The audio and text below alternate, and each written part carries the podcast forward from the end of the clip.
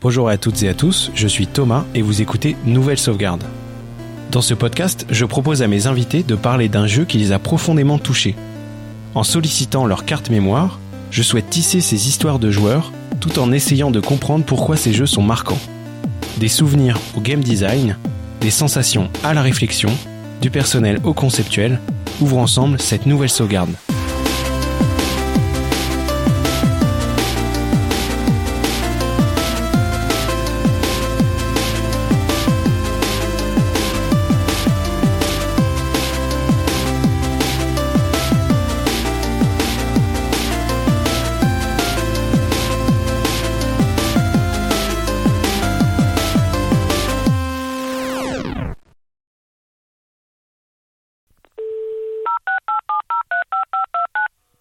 Toutes et à tous, c'est le Thomas du montage qui vous parle.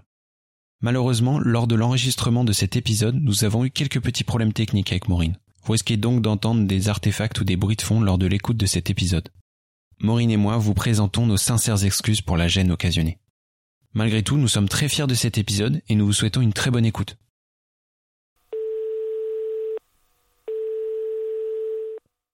Aujourd'hui, j'accueille Maureen de la chaîne What the Fux que euh, je suis très heureux de t'accueillir, euh, Maureen. Euh, je tiens à dire que bah, la chaîne What the Fux, c'est vraiment un de mes coups, coups de cœur de 2023. Je l'ai même mise dans mon... Euh, je sais pas si tu connais la chaîne du règlement. Il demandait quelle Non. était la meilleure vidéo de l'année. Le règlement, c'est un, c'est un YouTuber qui fait des vidéos sur le rap. Ok. Et du coup, bah, j'ai mis ta vidéo sur les profils de joueurs. Ça fait trop plaisir. Voilà. Du euh, coup, bah, je la conseille à tous. Et, euh, et voilà. Donc, tout ça pour dire que je suis très content de t'avoir et, euh, et bah, j'espère que tout va bien. Ouais. Et moi, je suis très contente d'être ici aussi, comme euh, je te l'ai dit juste avant qu'on commence l'enregistrement. euh, moi, j'ai, j'ai, je t'ai découvert du coup euh, bah, par mail, euh, où je suis allée ensuite euh, voir tous tes podcasts. Euh, c'est notamment celui de, enfin, de Bloodborne que j'ai le, que j'ai adoré. Et, euh, et du coup, je suis hyper contente de me retrouver ici à, à faire ce podcast-là euh, avec toi. Bon, bah, super. Je suis vraiment content. Du coup, euh, je vais euh, présenter la fiche technique de, de notre jeu parce que je sais pas si je l'ai dit, mais aujourd'hui, on ouvre une sauvegarde de Outer Wilds. Et puis, euh, du coup, bah, je vais, je vais le présenter et après, bah, on va passer aux questions, à l'interrogatoire. Du coup, on va parler de Outer Wilds. Donc, c'est un jeu qui est sorti sur euh, PC et console. Euh, j'ai oublié de regarder. Quand exactement? Euh, 2019. Attends, je check. C'est terrible, hein. C'est vraiment terrible. mais hein. c'est pas grave, c'est les, tu vois, c'est les aléas euh, des podcasts et tout. euh, c'est la vraie vie quoi. 2019 sur Xbox et, Et le lendemain sur Windows. plus tard, ouais. Ouais. Et plus tard sur euh, console PlayStation et même après sur Switch. euh, je sais pas si c'est une très bonne version d'ailleurs. Ben, sur Switch, j'ai pas testé, ouais. Sur Steam, c'est sorti en 2020, exactement. Mais c'était une exclue épique. C'était une des rares exclus épiques à l'époque. Ok, je savais pas. Et euh, c'est un jeu de d'énigmes et d'exploration spatiale, mais on verra que c'est c'est compliqué, on va Ouais. dire en termes de genre. Et ça a été développé par Mobius, donc euh, je crois que c'est un studio qui a été créé par euh, par un des acteurs de Heroes. Ah mais ça, je savais pas non plus. Moi, moi pour moi, Mobius, c'était des, tu sais, des étudiants. Euh, Bah c'est ça, mais c'est juste que c'est lui il les a soutenus, on va dire. Je, pense que le, le côté business en fait Ah. c'est lui qui qui gérait ça. Ah mais oui, je crois que tu me l'avais dit. Et puis bah c'est édité par le, le grand Annapurna Interactive que moi je vois un peu comme euh, le A24 du, du jeu vidéo pour ceux qui connaissent. Du coup on va on va passer aux questions. Euh, du coup Maureen, je voulais savoir euh, est-ce que tu peux un peu te, te présenter euh, toi mais aussi ton, ton profil de joueuse? Alors euh, moi, pour faire ça très très rapidement, je suis euh, UX designer dans un studio de jeux vidéo euh, à Bordeaux. Et euh, les types de jeux euh, que j'adore vraiment, moi, c'est les jeux qui vont me permettre d'empathir, d'empathir avec le personnage principal. En fait, c'est un peu compliqué pour moi d'ailleurs de me lancer dans plein de jeux différents parce que si je m'émeus pas un peu ou si le jeu me crée aucune émotion, je vais avoir beaucoup de mal euh, à accrocher. Du coup, les jeux que je vais enfin que je vais avoir tendance à préférer, ça va être les The Last of Us, ça va être euh, Red Dead Redemption. Euh, il y a aussi beaucoup les les Quantic Dream avec Detroit Become Human. c'est des jeux qui sont très narratifs et que beaucoup de gens considéreront comme hyper linéaires. Mais moi, c'est ceux qui me permettent de, de ressentir plus d'émotion, vraiment. Et c'est plus simple aussi pour moi de me projeter dans ces jeux-là où il y a une histoire et un peu un début, une fin. Euh, genre le jeu se termine au bout de 30 heures, quoi. Que les jeux d'aujourd'hui où des fois il faut passer euh, plus de 150 heures dessus et, et où j'arrive pas à trouver le temps, vraiment. Euh, voilà. Je comprends. Ouais, c'est dur, franchement. Dès, dès, que même là, Elden Ring, j'ai trop envie de le, de le faire et de de le, terminer, mais je sais que c'est une dinguerie mais les 150 heures devant, euh, enfin qui sont annoncées, je, je, je suis pas prête. J'ai l'exact même exemple entre ça et Baldur's Gate, vraiment. Ah bah ouais. Euh, et Baldur's Gate, pour le coup, euh, en plus, moi j'ai des potes qui m'ont dit qu'ils sont déjà à plus de 200 heures de jeu, même s'il n'y a pas besoin de tout ce temps-là pour le terminer. c'est c'est quand même un. J'ai l'impression que c'est un engagement, tu vois. Faut faut vraiment t'engager dans ces jeux. Ouais, je suis complètement d'accord. Et après, après, il y a le côté multi aussi que moi que j'aime beaucoup, mais plus multi mhm. euh, compétition un peu facile. Tu vois, type euh, les Mario Kart, euh, les It Takes Two. Alors c'est pas vraiment compétition, mais moi j'avoue que ce jeu-là, on l'a transformé en compète en fait avec mon mec. Les Dead by Daylight, les GTFO. Je sais pas si les gens connaissent ce jeu-là parce que je sais pas s'il est très bien connu. Tu connais je GTFO connais pas du tout. Ok. En fait, ça me fait un peu penser à Lethal Company, mais il est sorti avant. Et c'est, je crois, que tu peux jouer à 4 maximum. Tu descends dans des, t'es des prisonniers en fait qui doivent euh, racheter le, leur peine. Tu descends dans une énorme salle euh, qui est, qui est un peu horrible à chaque fois. Il y a plein de niveaux de profondeur. C'est sous une grotte. Enfin, je sais pas trop comment te décrire l'ambiance. Et en gros, à 4, tu dois te débrouiller pour aller chercher des fois, ça va être, je sais pas, des bouts de générateurs. À un certain moment, dans des niveaux, c'était des bébés. Il euh, y a plein de trucs à aller faire, quoi. Et il y a des monstres de toutes sortes euh, là-dedans. Et t'as pas de carte. T'as juste des, des espèces de d'ordinateurs où où tu dois rentrer des lignes de code pour te repérer, pour trouver les salles dans lesquelles aller. Il y a des espèces de grosses vagues de zombies à certains moments. Donc c'est mi-horreur, mi-Lethal Company. Mais genre, horreur beaucoup plus que Lethal Company, quoi. Lethal Company, c'est c'est drôle, en vrai. Euh, et ce jeu, franchement, j'y ai passé énormément de temps pendant le confinement avec des potes et c'était trop cool. Mais c'est vrai que le, concept est, euh, hyper accrocheur. Ouais, vraiment. Moi, je, je kiffe en plus l'ambiance de ce jeu-là.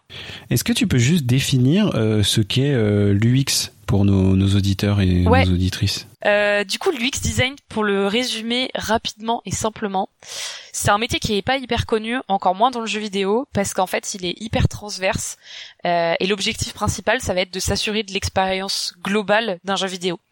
Donc, par exemple, euh, comment dire, on va avoir dans un jeu le sound design, on va avoir le level design, on va avoir euh, le, le, le Nara design. Tous ces designs-là, en réalité, ils doivent tous bien penser à l'utilisateur et au joueur final et faire en sorte que l'expérience globale elle soit cool et qu'elle soit cohérente. Euh, mais vu que c'est compliqué que les métiers sont de plus en plus euh, séparés en fait, bah il y a eu l'UX design qui est arrivé euh, dans tout ça pour être le pôle qui vraiment s'occupe de se dire bon on se concentre vraiment sur les joueurs et on fait en sorte que l'expérience globale elle soit elle soit vraiment bien. Donc on en parlera, je pense, au fur et à mesure dans le jeu Outer Wild, euh, enfin sur le, avec l'exemple du jeu Outer Wild. Mais euh, pour résumer ça, c'est ça, c'est de se dire qu'est-ce, comment on fait et comment on travaille pour que l'expérience d'un jeu soit la plus cohérente et agréable possible, et comment on fait surtout pour que le, un joueur arrive à prendre en main un jeu vidéo euh, sans que ce soit trop compliqué ou que ça ait pas de sens. En fait, j'ai l'impression que c'est un métier qui doit, en fait, s'il est bien fait, il est invisible. Ouais, exactement. Bah, en fait, c'est la phrase que tout le monde dit un peu. Hein. C'est comme les sound designers, ils vont dire ça. Un bon sound design et euh, une bonne euh, expérience euh, d'un jeu, c'est quelque chose. En fait, on sait qu'elle est bonne quand personne n'en parle. C'est un peu horrible, mais ouais, si personne n'en parle et si les gens de manière générale arrivent juste à dégager une émotion d'un jeu en disant c'est insane, c'est que l'expérience globale qui est proposée, elle est cool. Par contre, dès que les gens vont commencer à parler de friction, de choses qu'ils n'ont pas trop compris, d'émotions qui étaient un peu euh, euh, contradictoires, ou dès qu'ils arrivent à mettre en fait un mot sur un bout de friction, c'est que le travail est pas forcément bien fait. Après, euh, c'est beau dit comme ça. En vrai, c'est beaucoup plus complexe, mais c'est l'objectif en tout cas du métier. Bah merci pour cette cette présentation de ton métier. On va voir que ça ça ça va avoir du sens de tout au long de l'entretien. Et est-ce que tu peux maintenant nous présenter Outer Wilds avec avec tes mots? Ouais, Outer Wild avec mes mots, pour moi, c'est un peu comme présenter l'UX design euh, avec mes mots aussi, tu vois. Genre euh, Outer Wild, c'est un peu un un ovni. C'est vrai que toutes les fois où j'ai essayé de présenter ce jeu-là à des potes sans les spoiler, c'est c'est je crois que la meilleure manière de résumer Outer Wilds c'est littéralement de chanter la musique tu vois. Genre c'est le seul truc qui me vient en tête.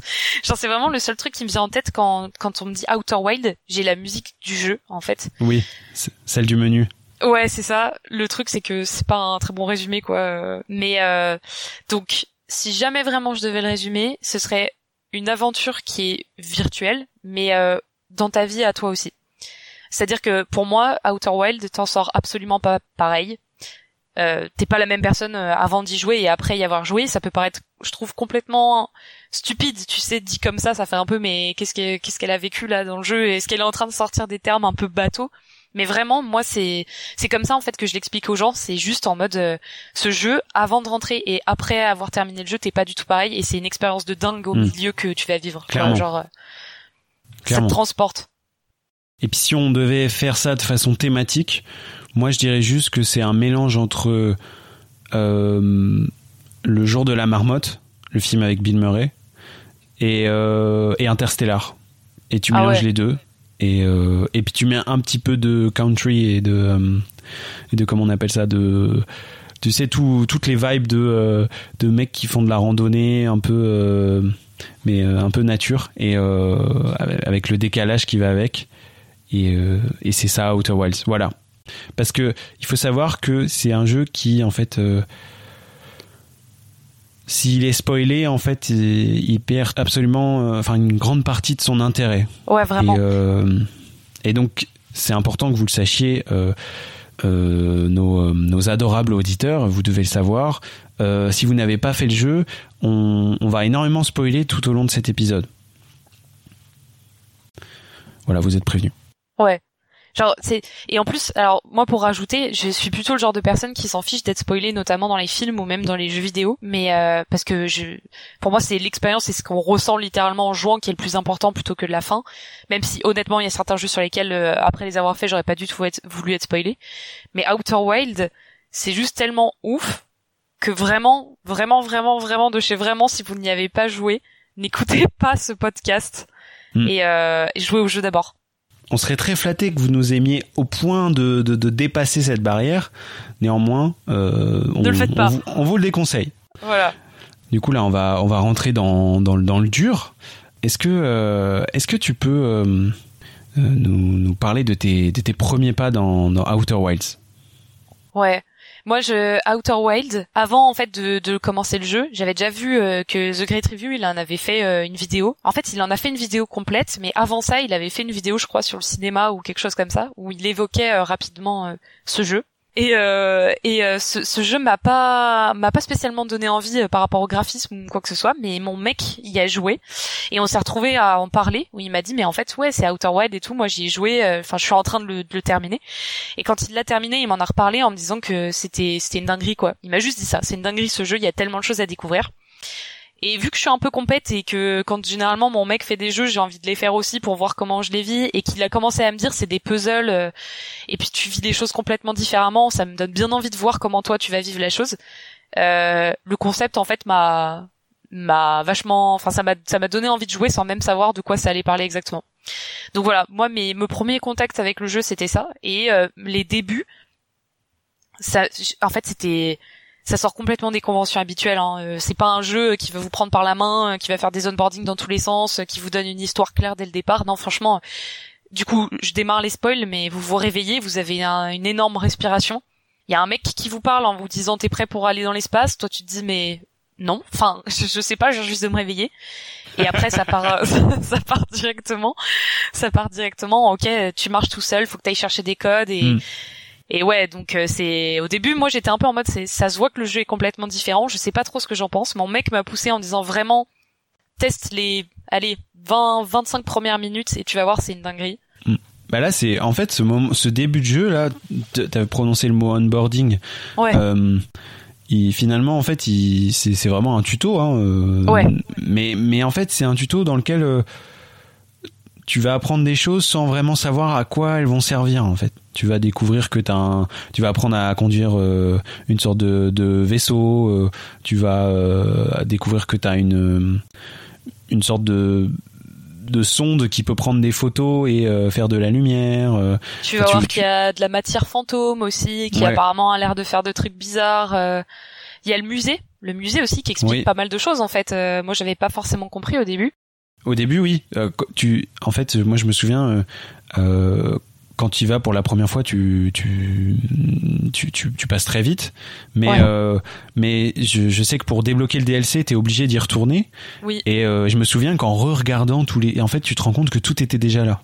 Mais c'est ça, tout. Et genre euh, même notamment la, moi je sais que c'est la la pierre, euh, enfin les pierres de la lune quantique. Pareil, Oui, spoil. les- Je, je reprécise le début, tu vois, genre juste pour être sûr vraiment les gens, attention spoil. Après j'arrêterai de le dire. Mais la pierre là de la lune euh, quantique, moi je Ouais. sais que j'avais pas vu qu'elle disparaissait. T'avais vu toi ou pas?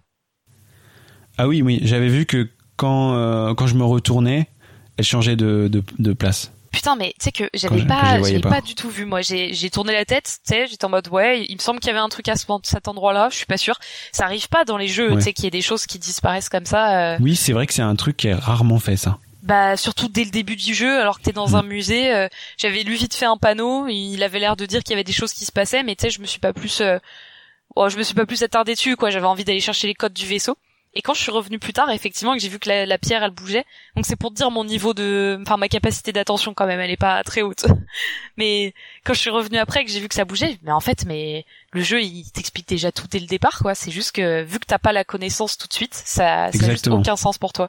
Au début, c'est juste, euh, c'est, c'est presque dès le début du jeu, on se rend compte aussi que il y a un côté un peu maladroit parce que les mécaniques sont euh, un peu, euh, comment on pourrait dire ça. euh, au niveau du, tu sais, un jeu Nintendo, c'est très polish, c'est très, euh, tout fonctionne, tout est, euh, tout est euh, au millimètre près. Et là, tu sens notamment, par exemple, quand tu prends en main le vaisseau spatial et, Oh, ouais. euh, et, que- et que une- la première fois que tu rentres dans ta fusée, que tu te rends compte que c'est les mêmes contrôles, et tu te dis mais je vais jamais y arriver, je vais me cracher, c'est évident. Ah ouais, moi, moi honnêtement, la première fois que j'ai pris le vaisseau aussi, je me suis dit mais je je, je comprends pas en fait. Je crois que t'as un premier tuto justement avec le vaisseau, c'est quand il t'emmène, euh, je sais plus où il t'emmène exactement, mais il te demande d'aller dans un espace dédié et de faire deux trois réparations sur ton vaisseau, non? Au tout début. Je sais pas si toi tu Euh, l'as fait, parce que je crois qu'il te propose, il y a un mec qui te propose d'aller dans une zone comme ça, et en fait c'est littéralement Ouais. le tuto de je teste de piloter. Euh...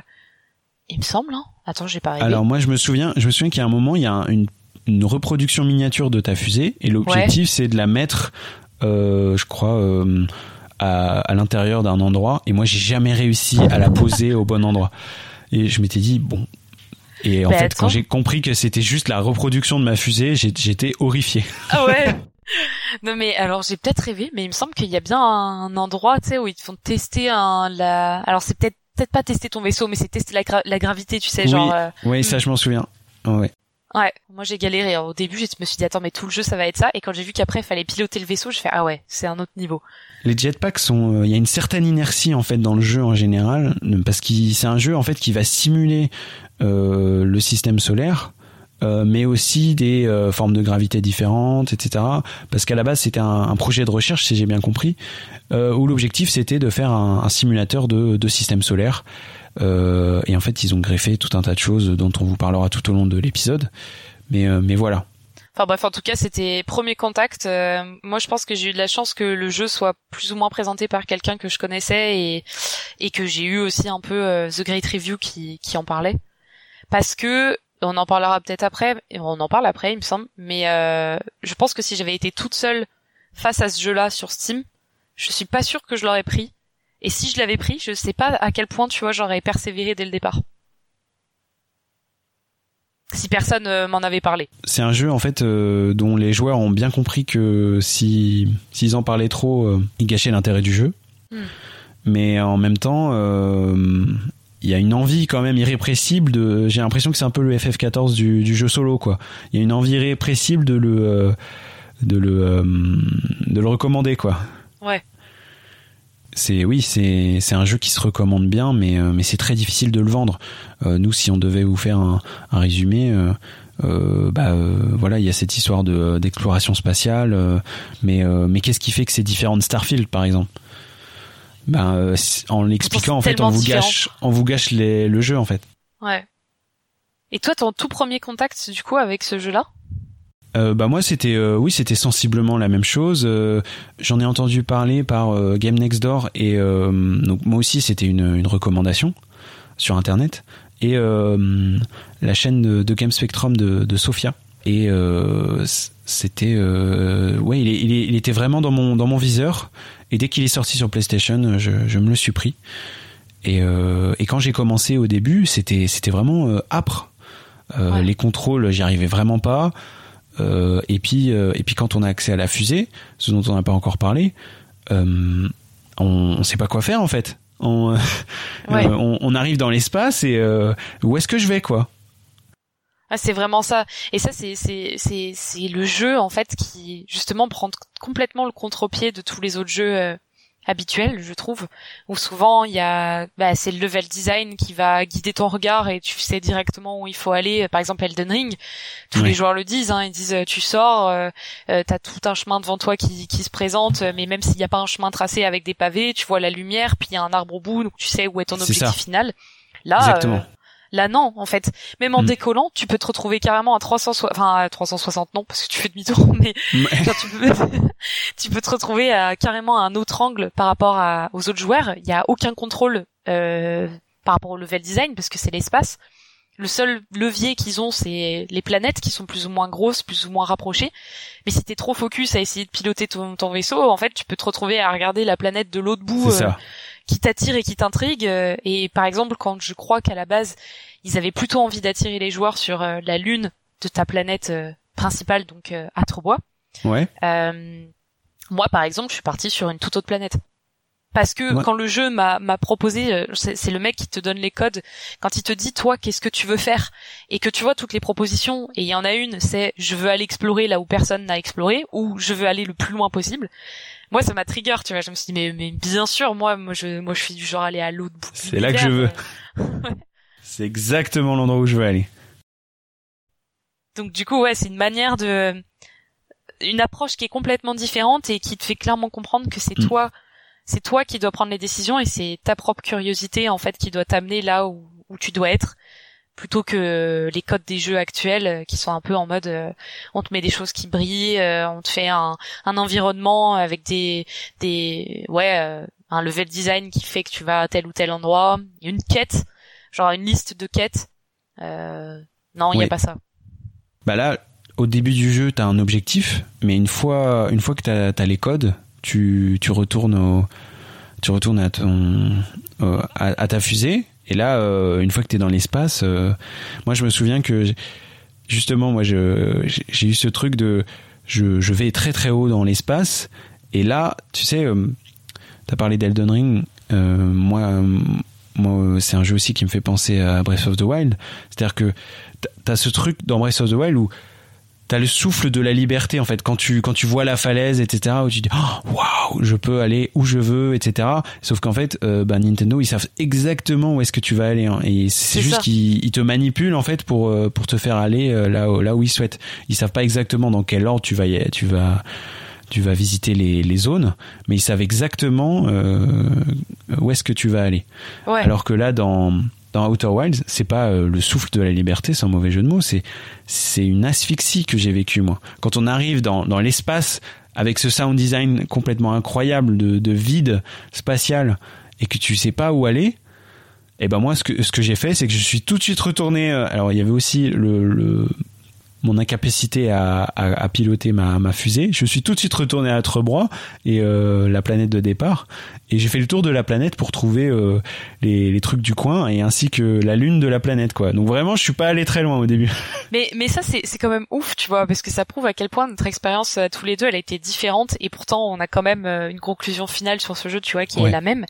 Mais moi à Trebois, euh, j'y ai pas pensé avant peut-être 5 heures de jeu j'ai pas pensé à retourner dessus et à visiter des choses dessus, vraiment.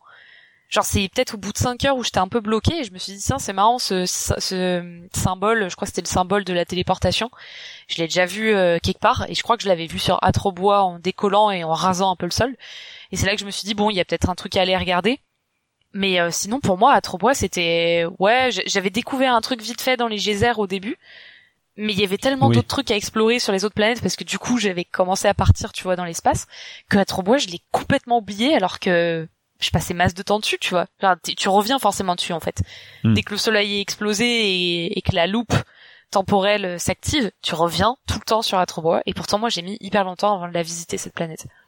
Parce que c'est ça du coup le twist du jeu qu'on qu'on vous a caché, c'est-à-dire qu'une fois que tu as exploré ta première planète, en fait, ce qui se passe au bout d'une vingtaine de minutes, si tu t'es pas craché toi-même, c'est qu'en fait le euh, le, monde euh, va euh, rebooter jusqu'à ton ton réveil originel, quoi. et donc tu tu à chaque fois que tu meurs, tu te le, le jeu te montre en fait les une sorte de de comment on dit ça de rewind de, de, boucle arrière de, de, tout ce que tu as fait euh, pendant, euh, pendant ce cycle. Et, euh, il te ramène justement à, à, ce sommeil-là et tu te réveilles et, et en fait tu, tu vas faire comme ça, jouer de 20 minutes en 20 minutes. Et en fait à chaque fois à la fin du cycle, le, le soleil entre en supernova et explose et, et ben, annihile ce, ce système solaire quoi. Et personne ne s'en rappelle à part toi, du coup, mais toi, ton vrai toi, enfin ta personne euh, dans la vraie vie en fait. Et c'est ça aussi que, que je trouve ouf dans ce jeu et, et, dans les loops temporels, c'est que vraiment personne ne s'en rappelle. T'as ton personnage, mais en fait c'est devenu toi. Et moi ce jeu, je sais qu'il m'a, il m'a vachement prise là-dessus parce que j'ai, c'était devenu, euh, c'est ma quête, euh, c'est, c'est moi qui dois comprendre ce qui se passe euh, parce que personne ne comprend. Et il faut que je nous fasse sortir de cette loupe temporelle. Mm. D'ailleurs, je, je sais pas comment toi tu l'as pris, mais enfin quel était le ton postulat de départ, mais moi j'étais persuadée du coup je sais pas qu'il y avait un je pouvais éviter cette explosion du soleil. Je suis allée tout au bout de l'espace. J'ai fait 22 minutes dans l'espace à aller euh, méga loin moi. Ah ouais? Ouais. si je trouve ça incroyable. Mais genre j'ai passé je me suis dit tant pis, j'ai sacrifié une loupe entière mais en fait si tu veux en me réveillant, donc tu te réveilles, ton personnage euh, a un énorme souffle, euh, il reprend son souffle et en fait à chaque fois que tu te réveilles, tu, tu vois dans l'espace une une, station en fait qui, qui a l'air de jeter, je sais pas comment décrire ça, mais projeter quelque chose euh, de sa station. Tu, tu te réveilles et tu vois un truc euh, et, et ça c'est un autre élément. Enfin tu vois, il y a tellement de trucs à, découvrir. Et tu, tu vois ça à chaque fois que tu te réveilles, tu sais pas ce que c'est. Franchement, tu tu t'y prêtes pas trop attention parce que tu découvres tellement d'autres choses en fait avant d'aller là-bas que que ça c'est pas ta première priorité. Mais au bout d'un moment, parce que je savais pas quoi faire, moi ce truc-là, je l'ai vu, je me suis dit, je veux suivre en fait euh, ce truc-là qui, qui crache. Et euh, merde, je me rappelle plus ce que c'est. Euh, comment, c'est quoi le nom qui donne à, à ce truc-là Je crois que c'est une capsule. C'est une capsule. Ouais, c'est la capsule qui, qui fait, qui vient détecter, euh, qui, qui photographie ou je sais plus ce qu'elle fait exactement pour retrouver l'œil euh, de l'univers.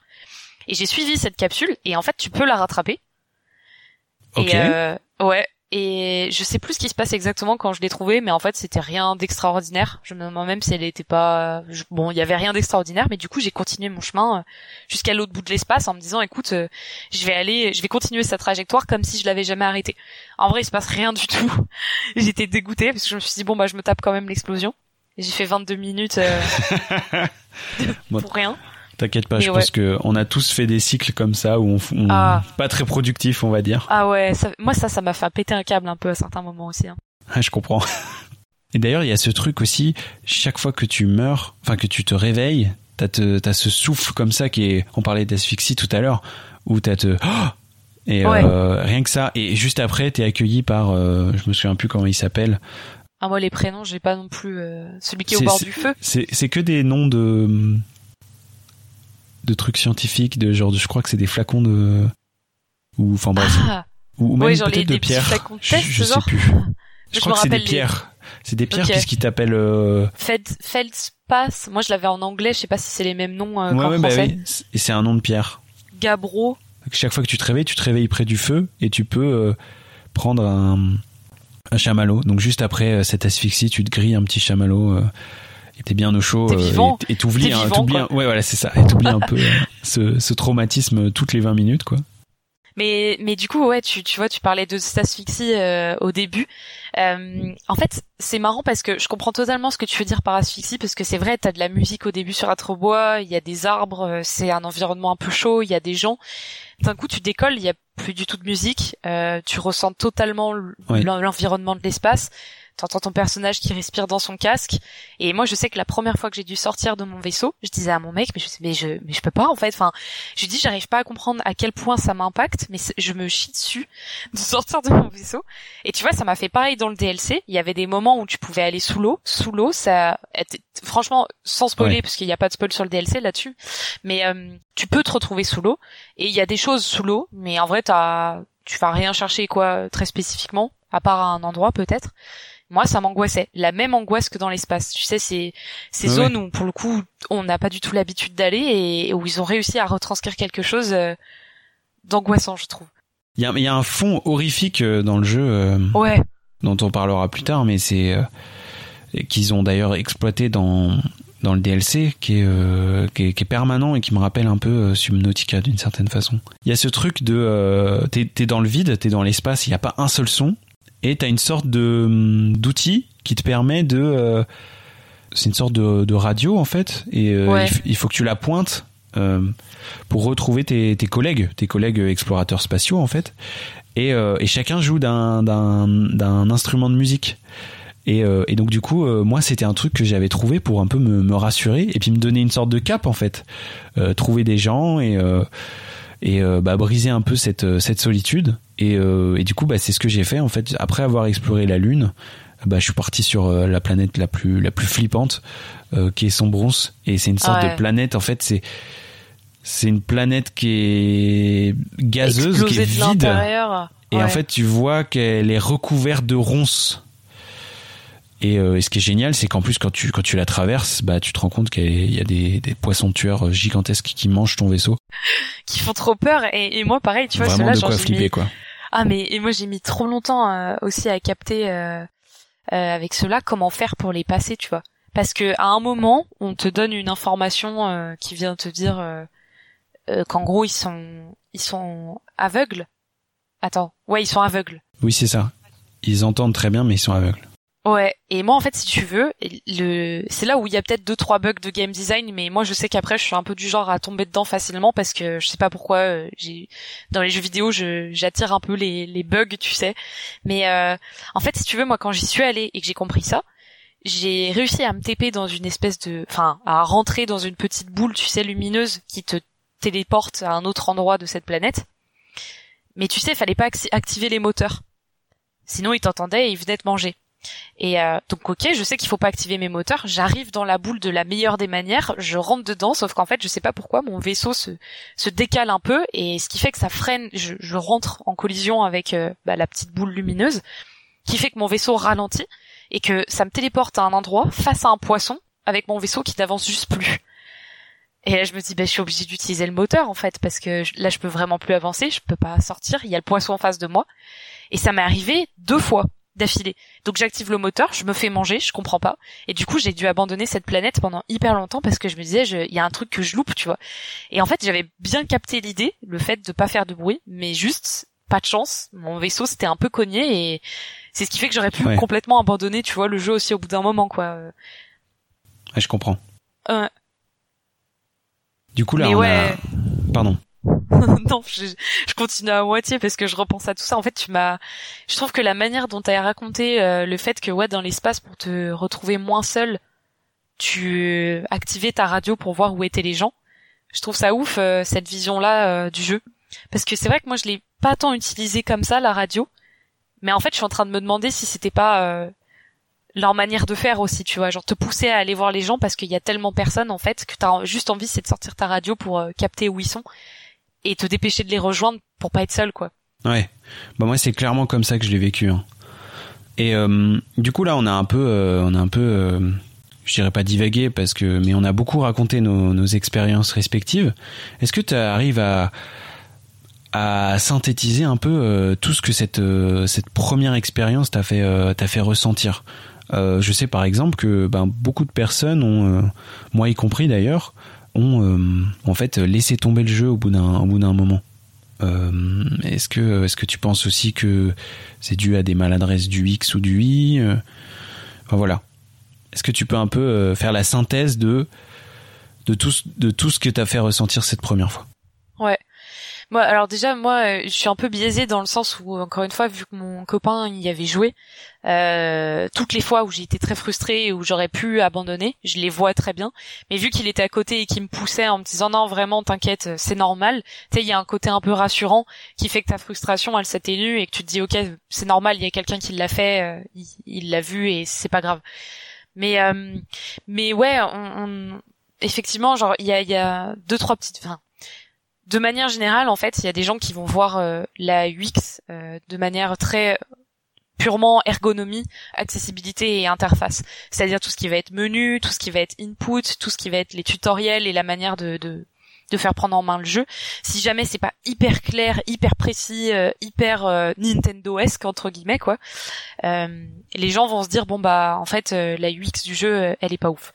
Moi, je pense honnêtement que certes, il y a des petites choses qui sont pas, euh, qui auraient pu être améliorées, comme par exemple euh, l'ergonomie dans les interfaces à lire. Euh, c'est, la, fin, c'est pas hyper accessible. Hein. Il faut pointer ton ton curseur, ensuite faut bouger, faut faire descendre les textes avec ton joystick droit. C'est pas les conventions normales, quoi. Dans les inputs aussi, c'est ce que t'expliquais, la prise en main du vaisseau. Il n'y a pas vraiment de tutoriel. En fait, tu vas dans l'espace, tu tentes, et il y a peut-être trois, quatre loops où tu vas mourir au début. Hmm. Bah, un peu comme une merde, quoi. Euh. Et, mais en même temps, ça donne un côté euh, goofy au jeu, euh, mm. un peu décalé, qui va vraiment avec ce truc de euh, de loop. Où, enfin, moi, j'imagine très bien. imaginons qu'on euh, qui est une adaptation cinématographique de Outer Wilds, j'imagine très bien une sorte de montage où euh, où tu vois le, le personnage principal qui euh, qui arrête pas de faire des accidents avec son vaisseau et qui meurt comme ça. Mais d'autant plus que les personnages qui te parlent au début te disent bien que tu es nul en fait par rapport à tous les autres aventuriers de l'espace. Donc c'est c'est limite. Est-ce qu'ils ont pas fait exprès, tu vois, genre pour pour te rassurer en disant t'inquiète, même les gens de ton village ils sont pas du tout convaincus de comment tu pilotes. Mais moi, j'avoue que je l'ai cette partie-là, tu vois, c'est ce que tu dis un peu, c'est il y a je sais pas s'il y a des gens qui vraiment l'ont détesté et en ont voulu au jeu pour ça, honnêtement, je pense pas. Et c'est vrai que de la manière dont c'est fait, t'as tu limite soit tu te blâmes un peu toi, soit tu te dis OK, c'est la gravité, c'est l'espace, mais je trouve qu'il y a il y a quelque chose là-dedans où en fait c'est euh, ça, ça match avec l'expérience globale du jeu quoi. Tu te dis ok je suis un aventurier enfin un explorateur qui est pas euh, hyper doué euh, je viens de prendre en main mon vaisseau mais personne n'a l'air d'avoir hyper confiance en moi. Puis de toute façon mon vaisseau on me dit qu'il est bancal euh, et puis en fait des fois je m'écrase un peu n'importe comment et au final ça me fait découvrir un nouvel endroit d'une planète que j'aurais probablement jamais vu de base parce que je me suis pas écrasé tu vois. Donc il y a plein de petites choses comme ça où je pense qu'il y a des ergonomes et des UX researchers et autres qui te diraient ouais il y a plein de trucs à améliorer. D'ailleurs il y a eu des analyses UX sur Outer Wild, mais euh, de manière globale si moi je parle vraiment de l'expérience en tant que telle, genre vraiment l'expérience du jeu euh, en tout, ce que j'arrête pas de dire à ma boîte, c'est que pour moi c'est c'est l'apogée, tu vois, c'est l'apogée de l'expérience utilisateur. C'est il peut pas y avoir une enfin comment dire, je peux pas être aussi radical parce qu'il y a des gens qui penseront probablement différemment, mais pour moi, c'est le jeu qui propose la meilleure expérience parce que tout est cohérent.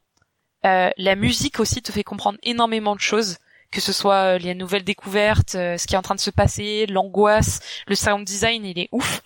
Et l'empathie aussi, c'est pas vraiment de l'empathie, mais c'est la projection en fait que tu vas avoir et la manière dont tu vas te, te, te projeter en fait dans ce jeu et à quel point tu peux t'investir juste c'est fou. Et tu sens que le jeu il a été alors qu'à la base c'était une simulation il a été pensé vraiment pour les joueurs. Comparé à tous les jeux d'aujourd'hui qui vont être là en mode il faut que les gens payent il faut que les gens reviennent il faut qu'il y ait masse de compétition des saisons et tout pour que les gens euh, ils aient envie de revenir euh, qu'ils gagnent des meilleurs skins. Mais du coup les autres ils vont être jaloux donc ils vont jouer aussi. Donc là là je sais pas comment enfin la, la rétention, donc le fait que les joueurs reviennent sur notre jeu, ça va être trop bien. Puis en fait, on va rajouter plein de quêtes secondaires, comme ça les gens vont rester.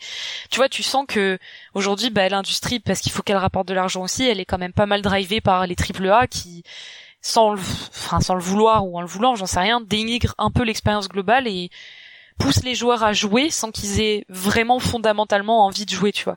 Et pour moi, Outer Wild, c'est vraiment une expérience au vu que tout est basé sur ta propre curiosité, un peu à la portal aussi, hein, c'est t'as une problématique face à toi et c'est tu vas vouloir la résoudre ou non, mais on te met pas des espèces de petits mécanismes psychologiques qui font qu'on sait que tu vas rester. C'est juste, voilà, il y a une question, est-ce que t'as envie de répondre ou pas?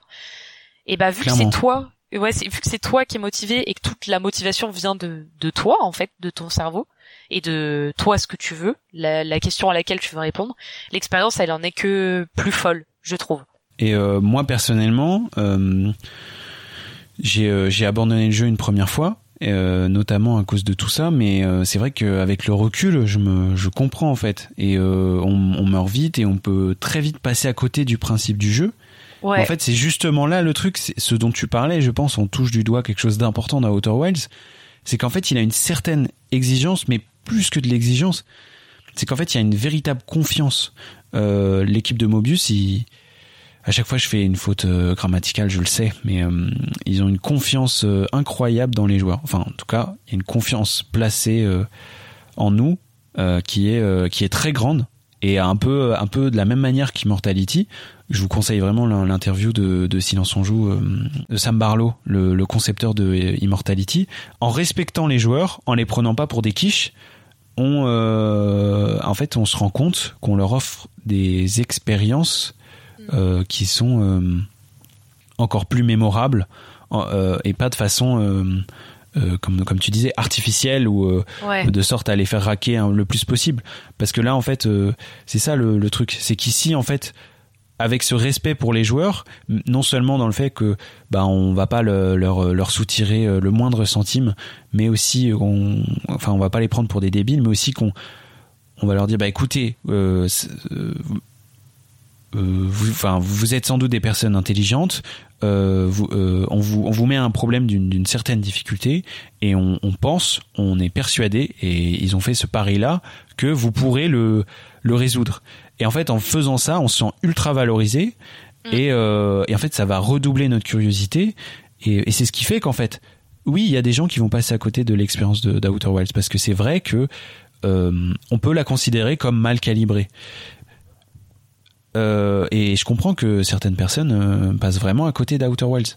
Moi, je comprends aussi, ouais. Mais en fait, si on fait le choix de euh, et si c'est à notre goût aussi, parce que c'est une histoire de goût, de passer le cap, de de, de dépasser certaines frustrations, parce que c'est c'est ce que disait enfin là ce discours que j'ai j'ai abandonné une première fois et puis après je me suis un peu euh, remotivé et en fait c'est le jeu de ma vie.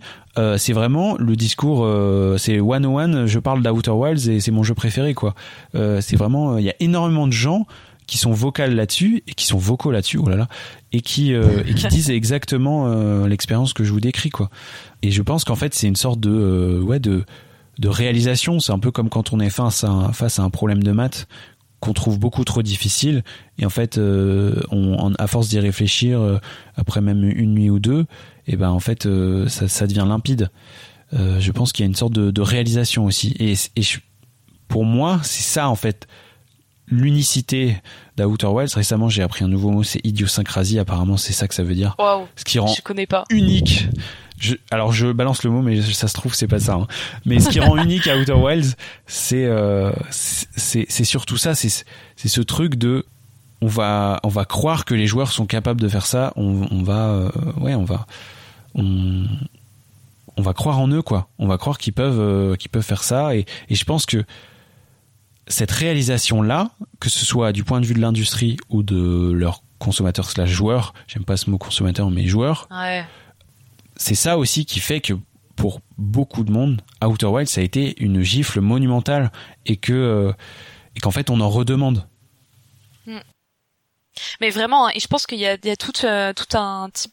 Alors pareil, les gens vont râler si jamais je parle de profil de joueur parce qu'ils détestent être segmentés, mais c'est c'est la réalité des choses. On, la manière de. En même temps, on se refait pas. Hein. Ouais, et puis, et puis euh, comment dire, genre, euh, ok, quand je parle de segmentation de joueurs, ça veut pas dire qu'on est dans une catégorie et c'est tout. Moi, par exemple, je joue à des jeux narratifs et d'un autre côté, j'adore les puzzle games. Mais si on parle de certains profils de joueurs, euh, effectivement, c'est ce que tu disais, il y a des gens qui n'accrocheront pas du tout à Outer Wild, voire qui ne mettront jamais les pieds, qui en entendront probablement jamais parler. Mais je pense qu'il y a toute une, communauté et tout un type de profil de joueurs euh, qui est peut-être pas forcément le type de profil de joueur euh, comme j'ai déjà pu en parler, mais plus tu sais les gens qui sont vraiment dans le milieu du jeu vidéo, qui ont connu beaucoup de jeux, qui connaissent les vieux jeux, les nouveaux, les anciens, et qui aiment vraiment les jeux vidéo pour ce qu'ils sont et pas uniquement un jeu qui, qui ponce. Je sais pas comment expliquer ça parce qu'en fait j'ai l'impression que c'est réducteur comme je le dis, mais j'ai la sensation qu'il y a une grande communauté en fait de joueurs qui recherchent dans les jeux quelque chose d'authentique, genre des jeux qui ont vraiment une âme, des, Des jeux expériences. qui provoquent. Ouais, voilà, en fait, c'est vraiment ça. Je pense qu'il y a des joueurs qui cherchent pas euh, l'expérience comme on l'a défini, genre qui vont plus chercher euh, un, un, un gameplay, tu vois, un type de Mhm. gameplay. En soi, c'est une expérience, mais je vais appeler ça un, un vrai type de gameplay. Il y en a d'autres qui cherchent vraiment euh, un type de jeu qui vraiment va te, je dis beaucoup vraiment, mais qui va te pas. transcender. On a, on a tous des, moi c'était les du coup et les en fait. Ouais, mais du coup aussi, je le disais pas mal, mais là maintenant, vraiment, vraiment, euh, ça a changé. Mais, mais ouais, et Outer Wild, d'ailleurs JDG, il en parlait aussi, et il y a beaucoup de youtubeurs qui en ont parlé, hein, mais, mais vient provoquer quelque chose, euh, en tout cas dans les joueurs qui ont envie d'être retournés par, euh, par euh, ce média-là, quoi, euh, qui est assez ouf. Et c'est sûr qu'il y a des gens qui aimeront pas ce jeu, mais tu sais quoi, je sais pas pourquoi, moi je me dis que c'est un peu comme Portal, on l'entendra quasiment pas. Soit parce que les gens qui nous entourent et qui sont un peu comme nous, euh, bah, ils peuvent pas ne pas aimer Outer Wild, soit parce que je pense fondamentalement que c'est difficile de dire que t'as pas aimé Outer Wild parce que ça veut dire d'abord avouer que t'as pas réussi à passer l'épreuve du début euh, qui est euh, le puzzle en fait, tu vois. Donc c'est dire j'ai pas aimé Outer Wild, c'est dire euh, j'ai pas accepté euh, d'écouter l'énigme, tu vois, et la problématique qui est posée devant moi et donc euh, de tester de résoudre euh, les puzzles c'est comme Portal. Les gens ils disent pas qu'ils aiment pas Portal, mais parce que quelque part si tu dis j'ai pas aimé Portal, tu dis mais pourquoi? Parce que j'ai pas réussi les puzzles? Bah c'est avouer un peu euh, Je pense que que, peut-être si, t'es pas au niveau. je pense que si ça arrive en fait c'est c'est soit t'es passé à côté du truc, Ouais. euh, c'est-à-dire que t'as pas compris sur le moment et euh, bah bon bah la vie étant ce qu'elle est, euh, on, on peut pas tous reprendre les jeux qu'on a laissé tomber. on peut soit c'est juste c'est pas ton truc en fait parce que les puzzles. Mais- mais d'ailleurs c'est très drôle parce que quand on, en- on écoute ta présentation, tu dis que t'es fan de jeux linéaires, etc. Outer Wilds, il y a pas plus ouvert que ça. Ouais.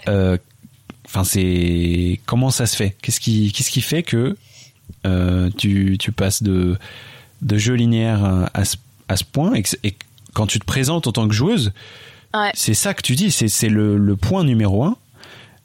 Et euh, et finalement, c'est Outer Wilds son jeu préféré. Qu'est-ce qui Ben- comment, comment tu fais le lien toi?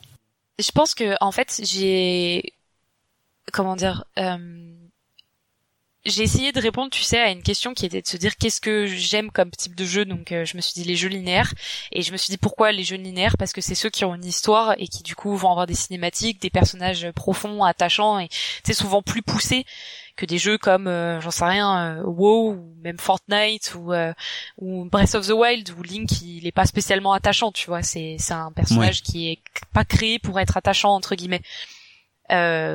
Si je le si c'est clair dit comme ça quoi en gros. Mhm. Euh, mais euh, mais je pense qu'en fait je me suis trompée, c'est c'est juste que j'ai totalement associé les jeux narratifs comme ceux qui créent le plus d'émotions alors qu'en réalité il y a beaucoup d'autres jeux qui sont capables de créer ce genre d'émotions aussi intenses sans avoir des personnages euh, de film en fait, de cinéma. Parce que en soi, The Last of Us, Uncharted et tout ça, c'est un peu du cinéma, tu vois. Hmm. C'est totalement comme le cinéma. Même Et The Witcher Wild ou Ouais, même The Witcher et tout quoi. qui sont des jeux plus ouverts, mais que ça reste euh, des, des personnages euh, ou de cinéma ou de littérature ou que sais-je. Bah c'est ça. Euh, en fait, tu me diras, je parlais de Red Dead aussi au début, qui est pas spécialement linéaire en plus, hein, mais qui a une histoire en tout cas. C'est ça. euh, Il y a un fil conducteur. il y a une linéarité, on va dire. Il y a quelque chose qui Ouais. fait que il y a, il y, a, il y a des rails. C'est ça. Tu peux trop raccrocher à un moment. Mais Outer Wild, je pense qu'en fait, ça m'a tellement impliqué. Genre, tu vois, je disais pas, euh, ah c'est Arthur, euh, c'est Arthur ou merde, euh, Joël, euh, il lui est arrivé ça. C'était, c'était moi, tu vois. J'étais en mode, c'est, il faut que je trouve cette information, il faut que je fasse machin. Mhm. Et en fait, ça m'a tellement impliqué que quand je découvrais les informations au fur et à mesure, euh, j'étais triste, tu vois, genre j'étais triste de me rendre compte que non, en fait, c'est c'est ça la fatalité du jeu, triste de me rendre compte que c'est ça qui arrivait à une communauté, enfin à la communauté des aux Nomai, euh, triste de me dire qu'en fait euh, eux aussi ils ont eu un énorme dilemme, qu'ils ont été séparés de leur famille. Et en fait, si tu veux, c'était pas une histoire qui m'était racontée, c'était une histoire que je vivais. Et du coup, l'impact émotionnel a été encore plus puissant, tu vois, parce que c'était, je l'apprenais au fur et à mesure que je le lisais, et je me rendais de plus en plus compte aussi que fatalement, bah, j'allais pas pouvoir résoudre les problèmes euh, auxquels je pensais qu'il y avait des solutions. Et donc, du coup, de le vivre au fur et à mesure et au travers de mes yeux et, et de mon personnage, je me suis rendu compte que ouais, c'était pas une histoire qu'on me racontait ou, ou, ça pouvait me rendre triste, mais c'était vraiment une histoire que je vivais, que je lisais, et aussi je me rendais compte petit à petit que bah ouais c'est c'est là c'est vraiment la fin quoi en fait euh, c'est c'est la fin. Et où ça me mm. ça me rendait euh, profondément triste. Parce que je le découvrais au fur et à mesure et ça m'était pas raconté. Tu vois ce que je veux dire? Ouais non mais je comprends. C'est c'est marrant parce que c'est tu sais euh, ce cliché du héros mutique enfin muet plutôt souvent c'est pointé du doigt comme un défaut alors qu'à la base c'était censé renforcer l'immersion Outer Wilds, je trouve que c'est une des rares fois où en fait c'est c'est un bon choix que d'avoir un, héros muet. De cette manière, tu, tu incarnes euh, un personnage qui explore, euh, tu, tu découvres toi-même euh, tout cela. Et, et d'ailleurs, Outer Wilds, c'est un jeu qui a été salué en fait pour pour son immersion. C'est moi, c'est comme ça que j'ai découvert Outer Wilds, c'est dans la vidéo de Game Next Door sur sur l'immersion. Ouais. Et je pense que c'est c'est pas seulement le fait que c'est un héros euh, muet. Et d'ailleurs, j'ai l'impression que c'est un peu le cœur de ton métier. C'est qu'en fait, il y, a eu une science dans euh, dans toute cette expérience générale en fait. Le, chef d'orchestre, le ou la chef d'orchestre d'ailleurs, derrière tout ça, l'a fait d'une façon euh, ultra cohérente, qui fait que un jeu comme Outer Wilds est plus immersif malgré un budget moindre euh, que celui de, euh, je sais pas euh, le dernier triple A en date avec une interface qui a été surtravaillée, etc. Mais ça, tu vois, et c'est tellement pareil. J'en parlais hier à, mon boss où je disais c'est tellement contradictoire parce que nos métiers, en fait, du UX designer, c'est des métiers que tu vas retrouver énormément dans les gros studios qui ont les moyens de payer ce métier-là. Et pourtant, je trouve que c'est les jeux indés qui n'ont pas du UX designer, tu vois, qui sont meilleurs là-dedans. Et c'est notamment parce que en fait les jeux indés, c'est des gens qui fondamentalement, tu, tu sais qu'ils font le jeu pour pour eux, mais aussi pour les joueurs. Ils ont pas spécialement d'argent, ils ont pas spécialement de budget, ils peuvent y passer des années pour sortir euh, leur bébé, alors que les AAA, en fait, ils embauchent souvent des game UX designers euh, bah, pour que l'expérience soit la plus fluide et, et, compréhensible possible. Mais dans tous les cas, le jeu il doit sortir euh, dans deux à 8 ans, 8 ans pour Red Dead Redemption, mais parce que Rockstar ils ont ils ont pas mal de budget, tu vois, mais pour des triple A qui ont des rythmes très très effrénés, c'est euh, oui tu vas faire de l'UX design, ah t'as besoin de faire euh, des tests utilisateurs, t'as besoin de retravailler ton design, l'expérience et tout, bah désolé il y a pas trop le temps parce qu'en fait c'est en deux ans, tu vois. Donc c'est marrant parce que c'est un peu contradictoire au final. Le fait que dans les que dans les jeux indés ils arrivent à faire des expériences de fou sans forcément avoir des gens qui ont qu'on étiquette en ayant ce métier-là, si tu veux. C'est passionnant que tu, euh, tu soulèves ça. Et je, je pense qu'il y a aussi une histoire de euh, pourquoi, pourquoi ces métiers existent en fait. Euh, c'est-à-dire que moi, je me souviens, je me souviens plus du nom de cette femme. C'est une française qui s'occupe de l'interface de Fortnite. Célia Audan. Oui, voilà, c'est ça. Et en fait, quand elle parle de son métier, tu sens qu'en fait, le but derrière son travail du X designeuse, euh, en fait c'est pas le même que le but de si, on devait imaginer le euh, l'UX designer ou designeuse euh, fantomatique derrière Outer Wilds en fait. L'objectif n'est pas le même. Dans ah Fortnite c'est l'objectif c'est la rétention en fait et la, la compréhension la, la, plus immédiate possible. Alors que dans Outer Wilds je pense que c'est c'est différent. Ah ouais, clairement. Et tu vois, pareil, je sais qu'il y a des gens qui ont critiqué l'UX de Elden Ring en disant euh, de manière générale l'UX d'Elden Ring est pas bonne. Moi, moi, je pense que encore une fois, il y a une compréhension du métier, en tout cas dans le jeu vidéo, qui est pas claire, tu vois. Parce qu'au contraire, je trouve que l'expérience, et du coup, je, dis bien le terme expérience parce que même si UX ça veut dire user experience, j'ai l'impression que du coup c'est devenu très euh, UX égale les menus, alors qu'en fait c'est l'expérience au global. Et bref, tout ça pour dire que moi je trouve que l'expérience d'Elden Ring, ok c'est dur, ok euh, pas tout le monde peut le prendre en main. Ils ont abusé euh, avec les options d'accessibilité et et ouais le, les tutoriels euh, en fait tu, tu, te jettes dans un trou et c'est des pop-up sur pop-up c'est pas ouf mais l'expérience elle est là tu vois c'est euh, pour tous les gens qui ont besoin de difficultés de challenge d'être seuls face à un monde de se repérer eux-mêmes de, de, de se faire défoncer avant de comprendre que c'est peut-être pas l'endroit où aller euh, d'aller chercher tu sais sur les sites internet les informations les plus intéressantes euh, de se sentir dans une communauté aussi et pas tout seul sur ton jeu à tout comprendre, bah ça fait que l'expérience du jeu, je la trouve réussie et plus réussie que beaucoup d'autres jeux, tu vois. Enfin beaucoup, ouais, mm. plus réussie que d'autres jeux. Ouais, je comprends. Je comprends tout à fait. C'est vraiment, euh, je suis très content de cette discussion. Euh, du coup, pour revenir un peu à, à notre à notre cœur euh, au cœur du sujet, on va dire. Est-ce que tu peux me, me, me parler en fait du disons du, du premier moment où euh, où t'as été un peu soufflé par euh, par par Outer Wilds? Ça peut être justement, enfin, en fait, le premier moment de ton expérience où tu t'es dit waouh, c'est on est sur quelque chose d'unique, on est sur une expérience unique puisque c'est c'est de ça finalement dont on a dont on a beaucoup parlé et et, euh, et plus on discute, plus je me dis que vraiment c'est c'est un sujet central dans, dans Outer Wilds.